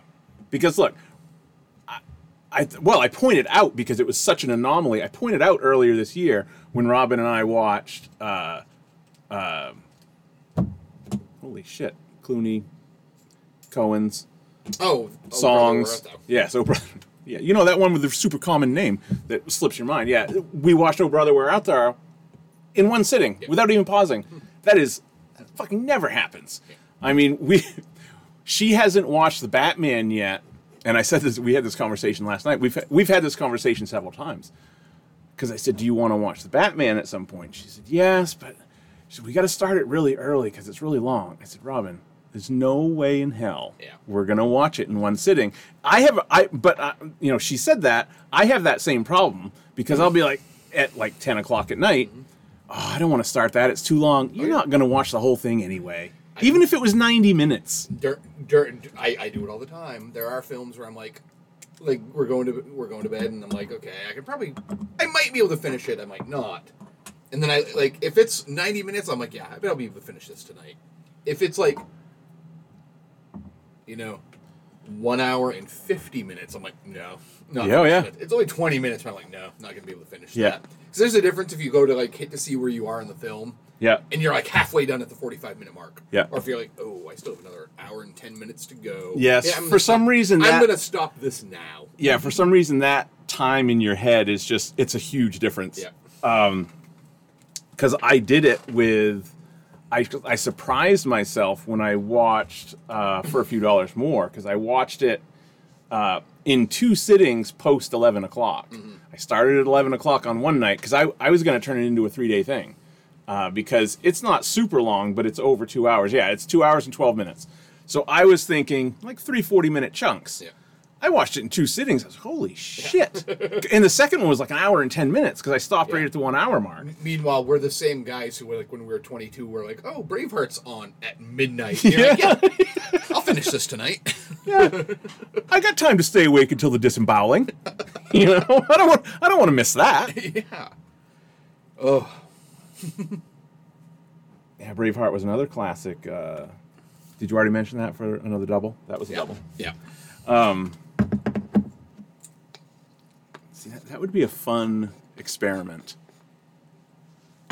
I bet there's a letterbox list. Like I bet movies- there is, too. movies that were two VHS cassettes. I bet there is too. Because let me tell you, I remember like when Meet Joe Black came out, when people returned that movie, many a times that second cassette hadn't moved. I liked Meet Joe Black. I do too. I did too, but it's a long. That was like a three-hour-long film. Oh, yeah. And yeah, we would get like the c- double cassettes back where the A first lot of talking. where the first one wasn't rewound or Yeah. maybe al- almost finished. It was like And you two-thirds of could- the way. and you could tell that second cassette had it was like still that nice tight reel. like no one, they didn't bother putting it even in. you you start putting a little piece of dental floss over the little gate thing to see if it even fucking moved. Um, I liked Meet Joe Black. It was very talky. Yeah.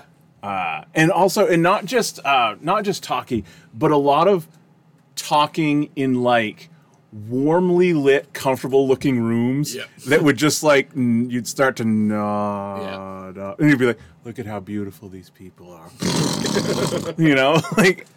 Yep. But I, I actually I like that movie actually. Because once again, that see along that has that is a good premise for the same reason that City of Angels is. Mm-hmm. Wow.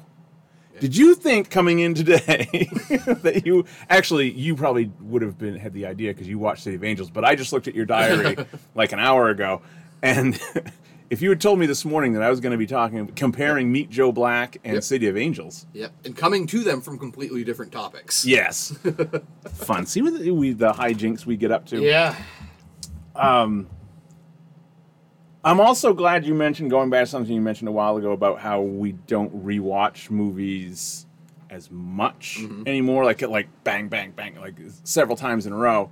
Um, I actually was thinking about that with the Batman. I was thinking about that because I was kind of thinking I I don't remember everything. It was only like two months ago. Yeah. I and I there's a lot of movies that I that I know I love. Even like it's been a uh, it's been about a year since I watched The Host, and I'm like I don't remember everything, and that that kind of bothers me Yep. and so I was, and I it's been bothering me for months. It's part of the reason that I'm that I'm happy to Yeah. be in the fifty to sixty range with my Yeah. uh, with my rewatches and wa- and uh, first watches, whereas last year we were trying to stay over seventy. Yeah. Right now I'm at like fifty eight and I'm fine with that. I'm at 72, but I've I've ma- I've had to do like conscious effort. Like that's why I've checked off so many of the Nick Cage films I've Yeah. never seen, Yeah. and A24 are a lot of the films I haven't seen.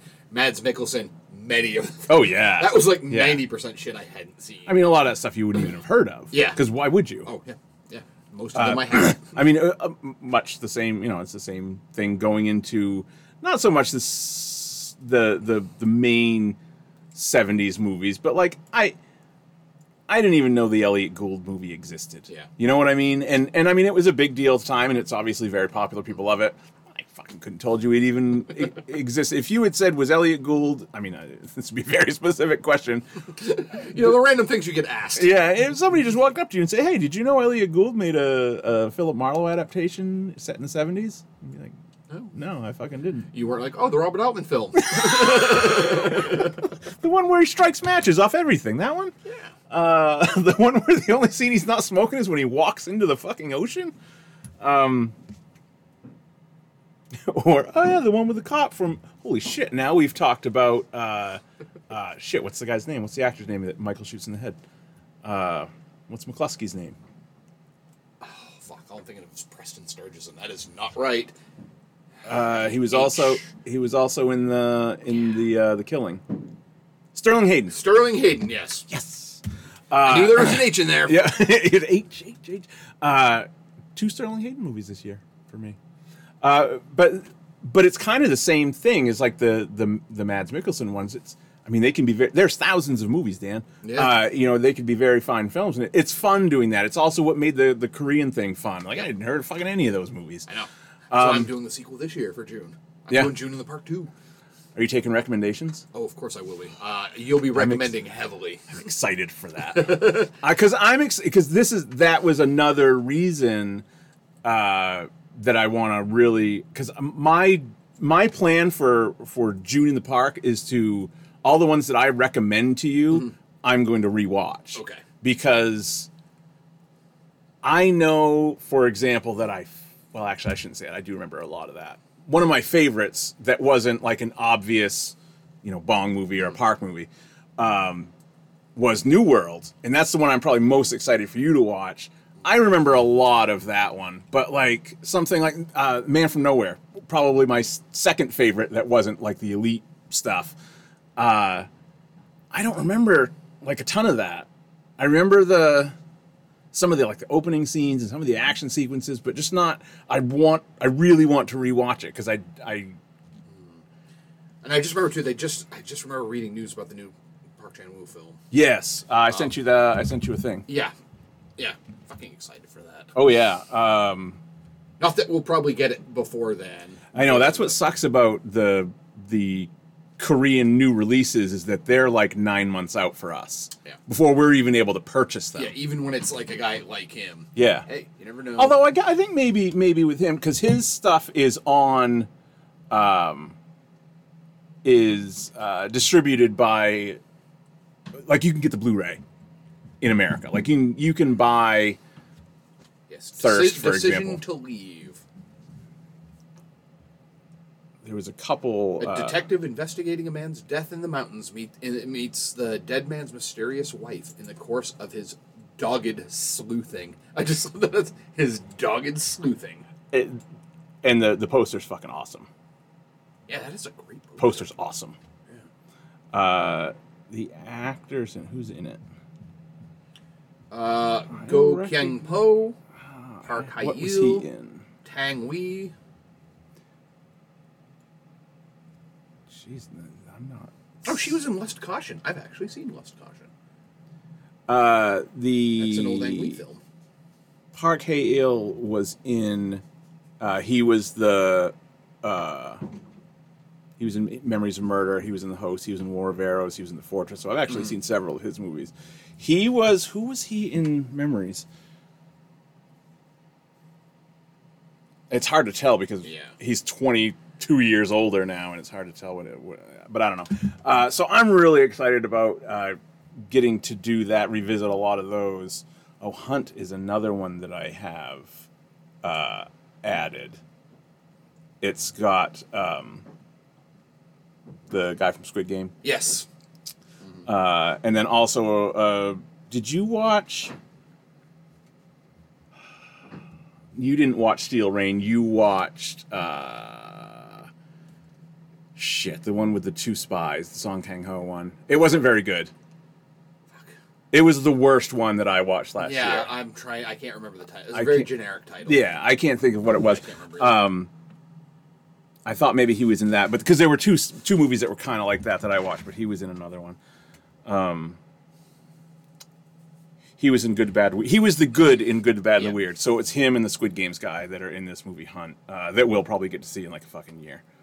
But it's being it's directed by by Lee Jong Jae, the, the Squid Game guy. It's his directorial debut, so we'll see if he's an Affleck.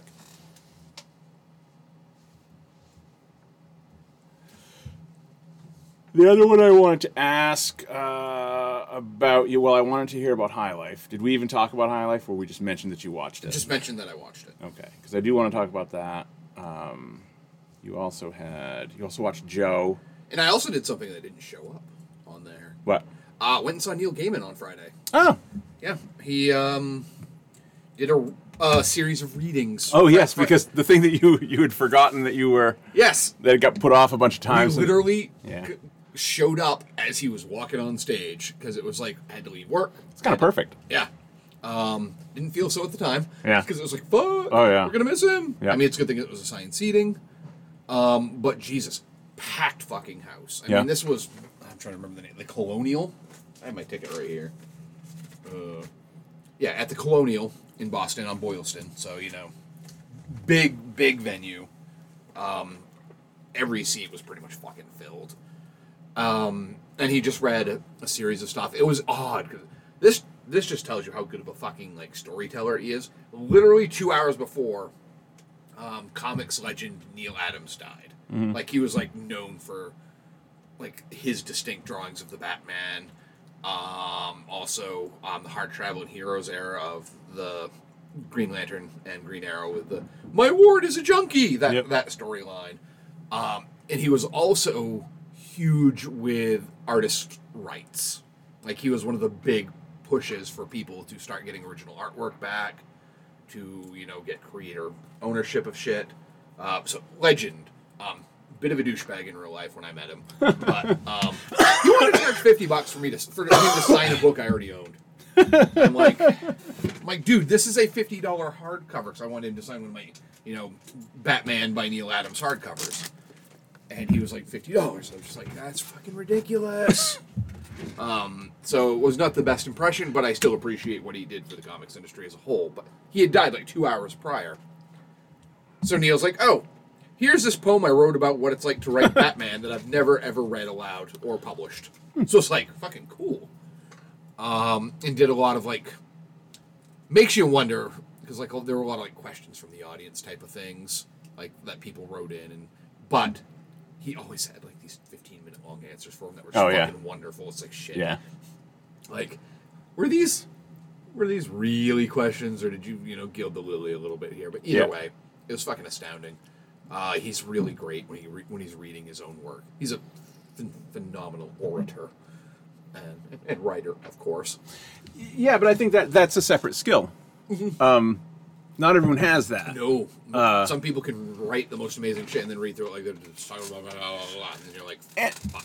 And also uh, can write amazing stuff, but you talk to them and they're just like dry as toast. Yeah. Like, yeah, have you ever seen a, a Stephen King reading?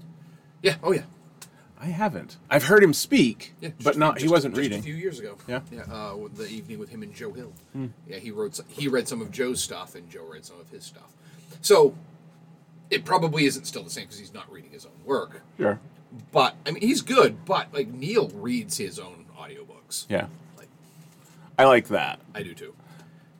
Although I also, because I listened to a lot of the Thrones books, um, and the guy that did it did this, the same guy did all of them. It was uh, Roy Dot- Dotrice. He's an old Mm-hmm. old British actor, um, and he had voices for all of them, Yeah, and they were pretty distinct. Yeah. And it's super impressive. Yeah. Uh, he's actually in the Guinness Book of World Records for doing the most different distinct character voices in an audiobook. there you go. I mean, think about how many characters there are Especially in Game of Thrones, in yeah. Thrones, and he's got. I mean, he had very distinct ones for at least all the main players. Yeah, um, yeah it was really something. Uh, so it was just really it was. But I also like it when someone just kind of reads it to you the the way that Mm-hmm. you know because you're not making silly voices. Do you make silly voices in your head when you read? Depends. Yeah, Yeah. I don't think I do. Maybe Yeah. I do. I mean, definitely from like when I would read to kids. and shit Oh, like sh- that. oh, yeah, yeah, yeah. But like in my when I'm reading for myself, not usually. No, it's usually just my voice in my head. Yeah. huh. Interesting. Yeah, it's weird because it was one of those things that almost feels like it didn't happen because drove there, watched it, drove back. Like And we then- drove back to like Portland, so it was like 1.30 in the morning when we got back to Portland. Woke up early because Jabron had to be at his bookstore for independent bookstore day, which was Sa- Saturday. So like I was back home by 9 a.m. like sun- Saturday yesterday. So it's it's like it almost didn't didn't Yeah. happen. It didn't feel because it's like I just traveled like 500 miles and listened to a guy for 100 minutes. Yeah. I mean, it was lengthy, but it was still like, holy shit. Doesn't feel like, like if, if someone asked me how my weekend was, like, I don't know. And guess what? I'm dropping shit. um, if someone asks me what I did during my weekend, I might forget to almost talk about that. Yeah. Like, oh no, I, I went and saw like one of the world's best known authors read. But Um, because I've, I spent the majority of my day home since then, doesn't feel like it happened. Right. Yeah, and and and plus, like, you went to work. Yeah. You know, you were at work, and Yeah, left work, did this, and was home the next day by 9 a.m. Yeah. It's, which, you know, not long after I woke up. right? uh, so I, I had said earlier um, that I didn't watch many movies this week uh, because of the draft. Uh, I also was doing. Uh, it's not the same as going to see Neil Gaiman, obviously, but um, another way I was spending my time this week was. Uh, We've been watching Moon Knight. Have you been watching Moon Knight? Nope. But now that it's over, I think I will, because I think this week is the la- was the last episode. It was. I think so. I think there might be one more. Oh, then I'll still probably have to wait one more week. I hope there's one more. I don't know. I guess I don't know. have heard Look that it this up. week's episode was Look it very, up. I've heard that this week was very, very fucking short, the episode. It was like I don't know. I watched it last night, Dan. How am I supposed to remember? um, so we've been watching. While you look that up, I'll explain. We've been watching Moon Knight. Nope, the fourth is the last episode. So there's one. Yeah. Yeah, one more. Okay. Oh, but this week was the highest rated episode. They This got, week they was got a 9.1. this week was uh, a very different episode. It was uh, n- not a lot of action episode, but like it was one of my fa- it might be my favorite episode, and Oscar Isaac is working his ass off in this. it's it really it's such a stark difference. It's easy to compare it to the most the other most recent Disney Plus show, uh, being Book of Boba Fett, which I haven't even finished I have not either. because like I, still have like two or three episodes left. I can't think of the guy's name, but the guy that plays Boba Fett, I'm sure he's fine. Timu Tiamu Morrison. Sure, he's a great guy. Yeah. but like He is not a captivating. when screen you presence. are between uh Oscar you got Oscar Isaac on coming right after you and then the other Mandalorian based show on the your same streaming service is in, in your same episode, in your same is Pedro Pascal yeah, you yeah I get he's not those guys it's which, really which oddly makes sense because you got to remember this guy is who they made like a million clones from. of course, you're gonna make him as nondescript as fucking possible. I mean but yeah, even like the, the the Clone Wars animated series Yeah. or whatever, the Bad Batch. yeah yeah yeah Those are all clones of him. Yeah. More personality. Yeah. Uh, Oscar Isaac is just captivating to watch. Yeah. Uh, and he's, I mean, you're getting two for the price of one here. so, because he's playing two characters. Uh, but yeah, this week was was really good. So the what I was the point of my story was that Colin had been watching along with us, and it's hard to get an 11 year old to watch something with his parents, believe it or not Yeah. Um, so we've it's been nice and we and we actually uh, last night we were trying to get he, he was playing Fortnite so it just wasn't going to happen so Robin was just just like fuck it let's watch it so but a couple nights ago or earlier in the week we had we were trying to get him to come down and watch it or like after dinner or whatever and he didn't want to so we waited for him like Wednesday night the night that it came out and while we waited I started rewatching Daredevil Mm-hmm. it has been long enough. I'm happy to report that I don't remember shit that happened on Daredevil. Yeah. And that show is fucking awesome, at least season one. Yeah. Uh, so I I remember the hallway fight. that's an episode two. That's how episode two ends. Yeah. And it's awesome. I mean, And I It's- think I remember the last episode of season one. it's the third best hallway scene at best Mm. um, after the raid and oh boy. Oh, but freaking Atomic Blonde too. Oh yeah, Atomic Blonde has a good. I forgot about that. That's another movie. That see, that's an example of a movie that I watched maybe two years. When did Atomic? Not Blonde long come out? ago. Not long ago. Didn't even enter into my head. That that scene is fucking long. Yeah. That scene is the longest probably of the three hallway of the four hallway fight things because that scene goes on forever and it's one take, isn't it? or, or it, appe- it, it appears to, be, Um, Yeah. I don't think it was, but kind of like 1917. They just did it all in one. Um, that show's really good.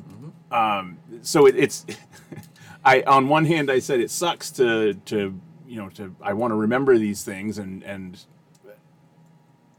but it also on the rewatch if it's been long enough.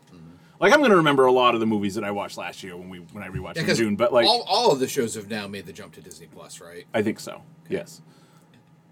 'Cause it's like, yeah, I know there's hype that they'll bring that Charlie Cox is now Daredevil in the MCU. Yeah. I would love to see them bring fucking the guy who played um, Power Man uh, no, Luke Cage. I'd love to see them bring Yeah. um, Jessica Jones over. I do. I do not. I believe they'll be recasting Iron Fist if they ever do an Iron Fist in the MCU. See now, I I never even watched it because you said it was so Oh, bad. he's so fucking bad. Is it him or was it the material or both? It's him. Yeah. He's he's bad. And here's the thing, like it's Iron Fist. He's the world one of the world's best fucking martial artists. Fucking Finn or whatever the fuck his real name is sucks. He can't do fucking fight scenes. They're the most boring looking shit. You would think that would be a deal breaker. Because the people who who play um one of the oh, I'm forgetting her name in the show 'cause again barely watched it. One of the daughters of the dragon. She's fucking phenomenal. Hmm. She's a good martial artist. Her scenes are good. So it's at first I was like, ah, maybe it's just the fight choreographer. Maybe that, that guy's just no. He was just working with what he had with that guy, and it was not good. yeah. If if I don't believe if I don't believe you, Yeah. then the whole show is tanked. Yeah. It doesn't even matter how And good the I rest of don't it is. need raid level shit. No, Why though? When you're fucking because you can't have raid level shit. Or it's very, very rare to have someone with the ability to do raid level shit and can also act, which is why raid level dudes don't talk very much yeah.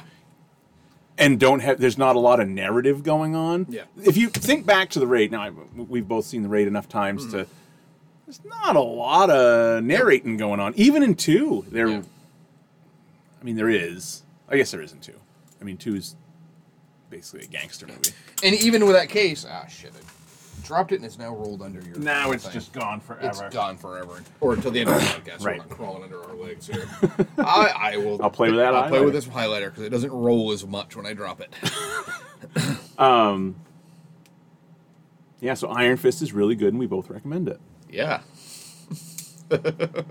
I will. I and will. especially when they got to the defenders when they brought everybody in and you're just Yeah. like wow Yeah. because like on his own show you're like he's bad but okay. then he really sticks out. but then you you put him with the other people and you're like fuck you, you guys really miscast the shit out of this how did this happen it's like that meme with the, the the lineup of Marines ready to go into a thing, and there's a clown in the middle of them. yeah It's that only on Disney Plus now. Um, a- are we going to see? I, I mean, I would imagine we're going to see more Matt Murdock. I would and hope so. Whatever. of all the characters, I would because even if that's the one that because there's already been a movie and there's been a TV show, so there's public recognition as to who that character is. Right. That book is. I know they rarely care about what the fucking comic books are doing, but that is consistently one of Marvel's best comic books. Well, I, I also think I think it's fair to say, and I know that they think, um, you know, the joke has been since Guardians that they can just drag out the most obscure people in the world or characters in the world, and they'll do well. Mm-hmm. Well- but they do well in between the Iron Mans and the Captain Americas. Fucking uh, Sony's trying that Yeah, uh, with El Muerto getting a What? movie. They just announced this week that uh, who- I don't even know the fucking. He's a musician, Bad Bunny. He's gonna be. Oh, I saw He's gonna something be about starring that. off. He's gonna be starring in a Spider-Man spin-off on the character El Muerte, who I don't know a fucking thing about. Didn't know he existed. Apparently, he's been in like two or three issues. is he like a Diablo type? Fucked if I know. I literally have no idea who this character is. Is he a bad guy? Is he a villain? Don't know. And Sony's betting on fucking putting a movie on this guy Well, on the na- on on Bad Bunny's hype, which again, I just know he's a musician. couldn't tell you what kind of music. Hip hop, I'm guessing with the name Bad Bunny.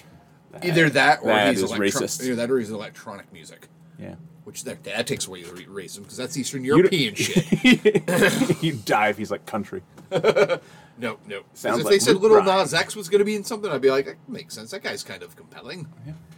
He- He seems. I've seen his videos. That dude's theatrical. Uh, but yeah, I saw that news and I'm like, you can barely get a fucking Venom and a Morbius movie off the fucking, you know, off into the public. And Morbius was not exactly welcomed. No.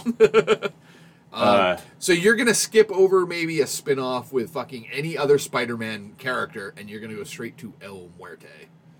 All right. I saw uh, somewhere. I saw. Um, I know where the somewhere was. It was on Twitter. Uh, someone said, "Big respect to uh, Jared Leto for being in the two worst Yeah. comic book movies of all time. That's actually hard to do. One for DC, one for Marvel. Right. He's checking them off. Well done, sir. Image Comics, what do you got at us? what movie do you want to make that that you want to be bad? Can I be in a Teenage Mutant Ninja Turtles? Was that them? That's Who's no, that's terrible? IDW currently. I don't fucking know. Yeah, a lot of a lot of the, Uh, a lot of the stuff that's like you know it's licensed to whoever's going to publish them for a while. My the back to the point It on needs to be in the Hellboy three, which is Um, Yeah. uh, well, technically the fourth Hellboy. It needs it to suck really bad. Ooh, should we get Guillermo back? No, no, no, no, No, no, no, no, no. What's a wee bowl up to? What, uh, yeah, what, what is uh, uh, Paul W. S. Anderson doing these days? And we need uh, There you go. oh shit, who do we need to write it? Um, oh, what's his name? Let's give it to Akiva Goldsmith. Yeah, or or uh, who's the one that keeps fucking up the the. We need Avi Arad to produce. Oh yeah, yeah. Um, because you don't want Kevin Feige near this. No, no, no. He's that not. may, gonna- that may make it good. He's not going to touch this with a 10 foot pole, Dan. He's out on this shit. Uh, but anyway, back to the point on Daredevil. What's uh, um, Christ, Max? Um, what's Max Landis writing right now? I don't think Max Landis is writing anything. All If the he more is- reason for him to if do he- this project. If he is, no one's reading it. All the more reason for him to make this project because that way it's Ah. Yeah. hated. Because you get Max Landis and Jared Leto doing involved You in the get same that. project. You get that early negative reaction Yep. before anything has even been done. Yeah, I think that's smart. uh, um, but back to my point on Daredevil is, even if Daredevil is not. I mean, I was gonna say not to the level of Iron Man. The only reason Iron Man is as big as Iron Man is because of MCU. Iron Man was probably a Daredevil level character. oh yeah, yeah. He was not a in the top- comics. He was an Avenger once in a while. Yeah. So he was, you know, he was a name, but no one was clamoring for Iron Man. It was Right. Hulk, Spider Man, Fantastic Four, Yep. X Men. X Men. That's So- what people want. Those were the top books. So m- my point on Daredevil is, uh, in a world of Eternals and uh, your Shang Chi's and whatever they're going to do with Black Widow, Mm-hmm. Daredevil is a recognizable classic character Yep. with a an uh, you see when you see Daredevil You know that's you know that's Daredevil. Mm-hmm. If I showed you a picture of Gilgamesh that I'm pointing to right now, I, for- I forgot to bring Robin's birthday party, and I forgot to bring your Gilgamesh fucking mini Funko. Oh. I got you. Damn it! damn it! Damn it! Damn it! you you would know who Daredevil was. Like Mm-hmm. Yeah. if you had pointed if you had shown me a picture of Shang-Chi 3 years ago and asked me who it was, I wouldn't have been able Especially to tell since you. that looks nowhere near what his Marvel outfit used to look like. Because I his would've- Marvel outfit used to be very 70s kung fu. he had like a gi, right? yeah, it was like a red yeah. and gold gi. Yeah. And he had a headband. Uh, if you had showed me that, I would have said is that quick kick from GI Joe. Speaking of which, did you watch any of your GI Joe videos? Not yet, no. No. They're so good. Uh, I watched another couple episodes. Actually, I think it was that day that after Mm-hmm. you left it because it was still. And, and it's funny because if I go now, uh, when I go to my home page on YouTube, it's always at the top of my recommended. Because and I, the the reason the, it, for that is uh, one day I put it on and took a nap Mm-hmm. a couple weeks ago, and it played for like I don't know s- a couple hours. Oh, so that's- now That's the way to do it. When I'm ready for a nap, I'll put that on. And Oh, yeah. Watch a couple episodes, wake up, do 'Cause- an episode. Fuck yeah. you won't have missed anything. No. they could very well blend into the same episode. Yeah. Uh, how did we get there? Oh, I was comparing Shang-Chi to Quick Kick. Uh, so D- Daredevil would be a wise addition because they're Mm-hmm. kind of running low on Yeah. their recognizable classic characters. I Yeah. mean, it's pretty much down to who is still around Spider-Man and Hmm. I'm what? thinking about like who original like Avengers were and who original like Marvel Comics characters were. Yeah, you're Now, fortunately, they still have because of you know acquisitions and whatnot. They still have the Fantastic Four and the X Men in their back pocket. But for right now, Spider Man yeah. and Doctor Strange, Yep. and that's about it. And that's one of the interesting things I hope we kind of see with the multiverse of madness is this is a good way to recast a character without having to recast without having to recast a character. Like Shuri, yeah. they won't because No. I'm very I'm fascinated to see. Cause shouldn't we be getting a Wakanda Forever trailer? Because we got a poster, right? or something. haven't seen it. We got something the other Yeah. day. Because this would be like, okay, well, our Captain America, Chris Evans is not coming back to play Captain America.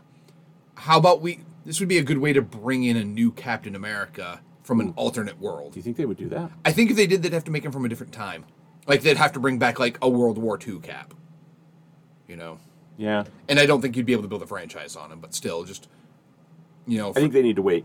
I, th- oh, I think do it too. has to be. I do too. I think they would have to. and I, I don't think it'll happen necessarily with this movie, but this movie can at Right. least bring you the possibility. of, idea. hey, Because if they do a new Captain America before they bring X Men or Fantastic Four in, people are gonna fucking riot. yeah, like yeah. Wait, there's gonna be angry nerds. these people are hardcore. you know the Yeah. the Fantastic Four people and especially the well, especially X-Men now people. that Fantastic Four has lost its director. oh, it has. Yes. Who was doing it? Uh, Watt, the guy who did the Spider-Man films. Oh, I didn't know Yeah, that. he, he like stepped back like a day or two ago. He says, you know, it's it's like a no hard feelings type of thing. He's just he's he doesn't want to do another Marvel film. He's like, because he was a guy who came from smaller budget films, and he's like, I want to kind of, I don't want to, I don't want to jump into another fucking trilogy of Marvel movies. So I'm stepping back. yeah. But I mean, I mean that, and that was getting ready to shoot pretty soon. I think so. They've got to like, Do we have definite cast? no, Okay, I was No. gonna say I thought. no, it's San Diego's coming up, Tom. San Diego's coming. You up. think that's what it'll? I doubt we'll hear any major film news until San Diego. What What are the odds that it's exactly who everyone has wanted? I bet pretty good. Because it's not often Because that. it would be stupid not to get like, I mean, we were, were Krasinski yeah, and Emily. Emily Blunt. Um, it all They've it, got they've got the money to throw at them. it almost makes too much sense. Yeah. because we know both of them can do it. Mm-hmm. Uh, because a lot of times you'll look at someone, they'll, uh, and it bugged the shit out of me for years with uh, like Uncharted when the, because that movie was in, in, in hell for production hell for a decade, all the different ideas of who should play this and who should play that and stuff. And people would throw out these names like, just because so and so looks like this character doesn't mean they can do it. Yep. Like it's not just that, but and then on the other hand, just because they can do it, if you're not, so so it's you got to be able to match up both, and they match up both. Mm-hmm. Yep. Playing a married couple, they are a married couple. Yeah. It's like, it, and they want to do it. Yeah. They have both been vocal about, oh my god, fuck yeah, we would do this. Yeah. This would be a dream come true. It almost makes so much sense that it won't happen. Yeah, which The- is worrisome. But The only, only thing I could even remotely think of would be they're both in their 40s. Yeah. And they're, but, but so they, was, they can be they can be for those characters. Yeah. Mm-hmm. And so was Robert Downey Jr. Robert Downey Jr. is almost 60. Yeah, yeah, because like you don't need Mr. Fantastic to be young because Right. he's fucking a brilliant like scientist. He's who's- got that, that, that, that white streak. So, yeah, so he can be in it. he, could have be gotten late that 30s, naturally. 40s. Yeah. Um, hey, Google. How old is John Krasinski? 43. John Krasinski is 42 years old. Nice. Yeah. So he, he can fit that part just fine. And Yeah. he can play that part for another decade. At least. Yeah. And that means you can cast Johnny as someone who's in his early 30s or late 20s. Because it's just, it just all he has to be is Sue's younger brother. That's all he has to be. He does Chris Evans would have been good for that, but he's already played that's Captain I, I, America. I kind of hope he shows up in the multiverse of madness That would be- as Johnny Storm. that would I be think hilarious. that would be a fucking amazing. It would. And especially if everyone was like Cap, and he's like, "Who the fuck is Cap?" that would be because there was a, we talked about it at the time of of uh, No Way Home, and I mean it wasn't just us, but it, a a big thing surrounding it was like how much of how much of this uh, of of our opinion of this movie is based on nostalgia, and you know seeing the not just seeing little head nods of Yeah. Toby Maguire, but they were an integral part of the story. And how different that experience is for, say, Colin yeah. because he's never seen any of those. So Well, I like to mean- him, it was like, yeah, it's cool, it's Doc Ock, but it's not as cool as it was to me. I had zero nostalgia for Andrew Garfield as because I was not the biggest fan of those Spider-Man Okay. movies. I loved him in that movie though. oh yeah, I thought he was phenomenal in that movie. yeah, So, I mean, if that can give me nostalgia for two movies I didn't really care for, awesome. Um, yeah. Uh, but I just wonder uh, if we'd be getting too much, too far into the weeds here to Yeah. expect Is it too much of a wink, wink, nod, nod? to expect the Collins of the world to think anything of it would it would like almost take them out of the movie. Like, why is Captain America being? I, Uh, yeah, because I mean, like Connor would be like all over it. He'd be like, because he loved the Fantastic Four movies Yeah. as a kid. Um, he'd be like, that was awesome. well, but see, and but he well, would, yeah, Colin is at the age though where he wouldn't have seen it. wouldn't have seen it. it. Probably Connor is in a very specific window of people. Yeah. Because the only people that could like those movies are would be kids. Yeah. Because kids are dumb. uh, even the smartest kids in the world are dumb. Kids like stuff that suck. Yeah. My kid likes all kinds of stuff. Most of it sucks. Yeah. So Connor was probably We're talking about how awesome it is to have the GI Joe cartoons. Those Exactly. are fucking Oh, they're- not narrative. they're awful. Those are not great. and look, I know it's all hand drawn and it's amazing, but the art isn't very good either. No. Uh, I mean, these are all. I mean, they throw these together. The, the artists are probably like, "Look, we had like ten minutes to do this." Yeah. I mean, that's an exaggeration. so but you've like, seen the same background six times. yeah. Oh yeah, like the old the old stuff. You just see you would- you look like you're on a treadmill. Um, no one's feet ever really touch the ground. They just kind of float above them. Uh, how did I get there? That age where kids like things. that Yeah, yeah. suck. So uh, he's probably in a very specific window where there would be nostalgia for seeing Chris Evans as Johnny Storm. Yeah. You and I would notice it and kind of get a chuckle out of it. But Yeah. like, if you liked those movies, He would be like, cool. "That is fucking awesome." Yeah. And I will say this: I don't remember. I didn't watch it, but I watched like a, uh Caravan of Garbage or something on the uh, on the Fantastic Four movies. They don't look that bad. There's look. There's some. There are some effects that are just brutal. Some of Yeah. the the uh, stuff. The uh, The fantastic stuff. yeah, Yeah, that's all garbage. yeah. Yeah. The Johnny Johnny looks great. Yes. Thing looks great for the most part. I mean, he's not He, big look- enough. But he looked better in that than he did in the twenty the, yeah, the Josh Trank one. one. That looked that was awful. Yeah. They still have yet to figure out how to do fucking Doc Doom. Yeah, that's another. That, that's what looked bad in the first one. Uh, a lot of the Doom stuff. Mm-hmm. And, and the Josh Trank. Yeah, oh one. yeah, well, every that that was just a that was just a trash fire. yeah. I I feel I don't even like Miles Teller, and I felt bad for Miles Teller. Yeah. And I You know like who a- I think make a good thing? Jamie Bell. Which again, I like him. Not he He's is not- not the thing for me. I have a Jamie Bell movie on my watch list that I started watching two years ago, and then never uh, never finished it, and it went off it went out of s- off streaming. I'm looking at your watch list. Your watch list gives me anxiety. there are almost 400 movies on your watch list. Yep. Mine is my And threshold. I never ever refer to it. you Every know. once in a while, I'll, just, I'll I'll go to record a movie and it's like this film was on your watch list. I'm like, oh cool. Well, see, that is. Oh, maybe he's not even in it. I thought he was. Never mind. He's not even in the movie I'm talking about. The movie I'm talking about is uh, um, 71, Oh, and it's got a bunch of young Irish actors in it. So I guess I just assumed he was in it why wasn't he in it? because, like, uh, uh, Barry Key, the Riddler, Yeah. is in it, and Jack Not the O'Connell- Riddler, the Joker. I mean, yeah, the Joker. Yeah. Sorry, um, Jack O'Connell is in it. Uh, not a young actor, but Sean Harris is in it. I like him. Oh, in and everything. he was in. Um, oh wait, no, never mind. That was Ty Sheridan. That was in the movie I watched this week. I always confuse. Oh, yes. him and Ty Sheridan. I it's too confuse bad all too the time. because uh, I think Barry Keoghan is is a much better actor. I don't know. Uh, uh, he was this kid was um, Ty Sheridan was really good in Joe. Oh, he was a kid at that. He would have. He, Was he, he was late teens. okay. Late teens, but he, He was was, good- He well- was really good in Joe. Remember when I watched? Uh, what was the one that I watched with him uh, with McConaughey? oh, Mud. Tilly's mad. That was Mud. him, right? Yeah, Yeah, I think I s- and I think I said at the time. Now I understand why people kept t- casting Ty Sheridan because the, I think the first Ty Sheridan thing I ever watched was Ready Player One. That was him too, right? yes. I was not impressed. No. Uh, however, Also, when I Cyclops. Uh, right, Not impressed. but then when I watched Mud, I was like, oh, I get it. I get why they kept because and he's like 14 or whatever, uh, and he's Yeah. great because that was two 2012. And then what was your what year was this Joe?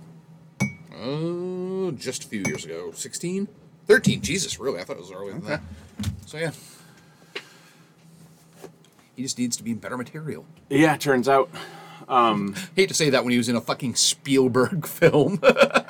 Yeah, but that was. that that was not a movie geared towards actors. Oh, I think we got to pause. Time Tilly, out. Tilly looks sad. It's time to go to the bathroom, too. All right, we're back. Tilly was sad, uh, but now she's happy. Yeah, didn't take long. Now. So I don't even remember what we were talking about. It's been about ten minutes. Yeah, we so can just move on to so something we can just move on to something new. Um, I talked about the shows that I've been watching. That's been good. Oh, you were gonna. Oh, actually, no. I know exactly what we were talking about, and we hadn't finished it. Uh, you were gonna tell me about Joe, Oh yes, um, a movie Joe, yes, not, the movie not Joe, just some it's, random uh, dude named Joe. David Gordon Green, the guy who is like in charge of the new Halloween movies. Uh, he's part of that whole, you know, everybody that was involved in Eastbound and Down, and Okay, so he pairs up a lot with Christ, what's his name, Danny McBride, Randy McBride. Um, but he came who from wrote the Halloween. Yes. Uh, but he, he he's he's he comes from like writing a lot of like Americana type films. Uh, like Jo- Mud and Joe. yeah. Um, this one Joe is like a divorced alcoholic guy who runs like a small work crew where they work in the woods type of thing, and um, Ty Sheridan, him and his dad and family have just moved into town and he needs work.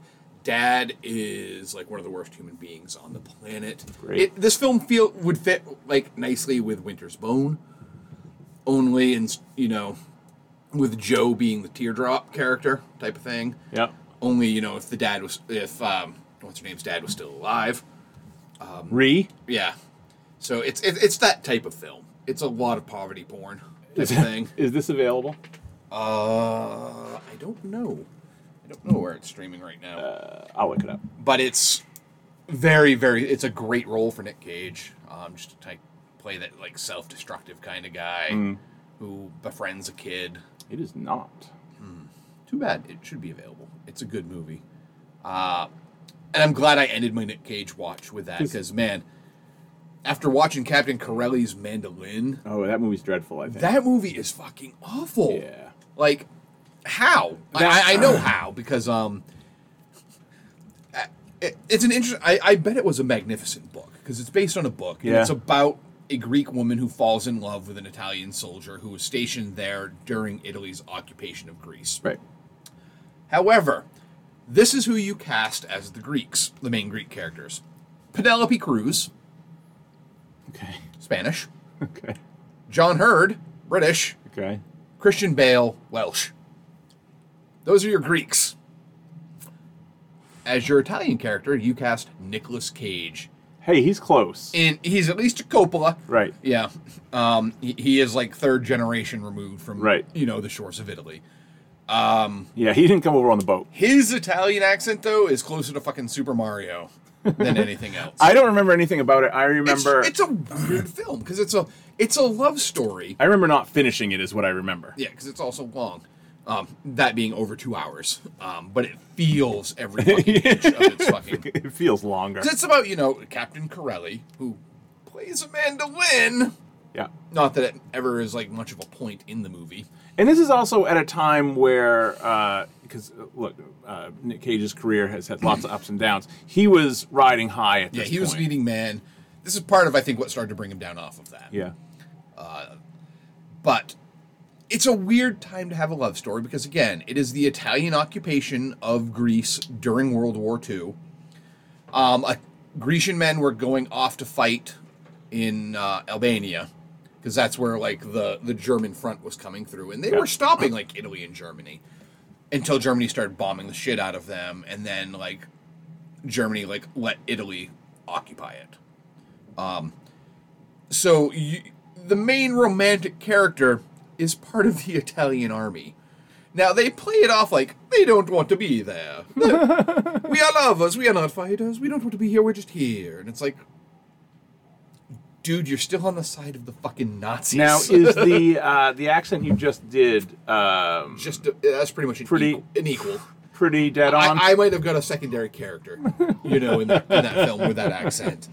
Um, so right away, you're just like, okay, I don't understand how this woman, whose father is like a doctor and she's trained to be a doctor, and they're all about, you know, being Greek and marrying within Greece. and yeah.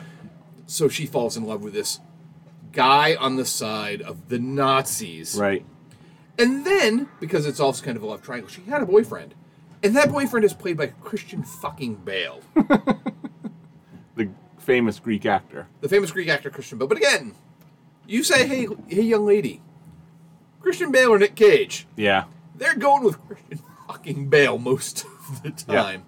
And in this movie, he's a, as usual. He's not like this isn't like the fighter Christian Bale. Right. This is like I'm jacked and fucking handsome. I mean, the first scene of him in the movie, they're taking like shrapnel or something out of his ass. Nice. So you're like they're like slapping his ass because it's so firm. um. So You yeah. finished it though. I did finish because I have to, Yeah. I, and I surprisingly finished it all in one night. I was stunned that I managed to stay awake for it. Um, and it's just like I, I don't understand how a movie with this cast and based on a, apparently a very good book with the guy who directed Shakespeare in Love make such a just a fucking. I mean, I, Dud. I give likes to so like ninety percent of ninety five percent of the movies. I did you not do. give Hi- this a Dan like. hands him out like Yeah, candy. I did not give this film a like because I will never ever rewatch this. Yeah. Yeah, it's just one of those movies. I'm like, I, I don't get how it is so bad, but fuck, it is so bad. Yeah. And and again, even when it's good, it's boring. How many did you end up with? Cage. Uh, probably thirty. I think like thirty-two or thirty-three. Is that more than your Hanks? No, but again, I was also awa I was away for like four, three out of the four weekends. Yeah. Like, this p- took place plus a week away, so I was. Yeah. If I hadn't watched like ten within the first three days of the month, Yeah. it wouldn't have been as high. Yeah, you Um, had you had like a couple sick days there. That Yeah, I, I stacked. I stacked the beginning, knowing that this Yeah. would happen towards the end. Um, but I still do plan to watch a lot of the other ones throughout the year. Yeah. I, I would like to. I would like to be up around like sixty Nick Cage films by the end of the year. Wow. Um, and I think currently, because I watched a bunch in January, I think I'm around like the forty something uh, stats for the year. It's hard to. Uh, it, there are only so many people you can I'm at even fo- do that I'm at with. forty-two. yeah. Yeah. Yeah. Where they're like the the star or a notable part of the cast, not just Yeah. like not like Steven Root, Right. Who just pops up in. I, Right. I, I could I very was well thinking- watch twenty Steven Root films in a year without trying. and James Wong has like a thousand credits or something Mm-hmm. like that. Uh, although that would be fun to take someone. That would actually be. I should. I, I changed my mind already. That would be a fun project to take a character actor Mm-hmm. and just watch like Buscemi shows up in because a you'd ton. be all over the place. Yeah. all over the place. yeah. Uh, especially be like fun. like Buscemi, who is known for working with the Coen Brothers, yeah. and with Michael Bay. Right. Right. yeah. Y- You're gonna get that Barton Fink, uh, you know, Armageddon pairing one night and be Yeah. like, I don't know how this happens, but it does. But it did. Uh, nice. Uh, what do you got uh, on tap for this week? Or what's your- Um, more A24 films. Yep. Uh, I will watch. Also, uh, my goal is to try to probably watch like two PT Mays a week because Yeah. again, he makes he has a habit of making long ones. When are you gonna watch uh, There Will Be Blood? That one, I might be able to get that in this week because there are a few that Andrew is like, I want to watch it with you. I don't think There Will Be Blood is one of them. Okay. So like getting in the master is going to be when she wants to watch it too, and again, that'll have to be a two night thing. Let me know when you're gonna watch that because I'll watch it Okay. at the same time. Um, but I'm also going to watch rewatch like Inherent Vice because I've only seen that once. yep. Uh, Same. Punch Drunk Love, the same, because that's kind of like a precursor, almost to like an A24 film. I feel like it. It's not, but that has a very A24 vibe about it. That whole film. Um, yeah. All right. Anything else? No. Uh, yeah. Uh, I'll have a bunch of A24 films to talk about next week, and they will likely be widely varied. Yeah. All right. We'll get you next week then.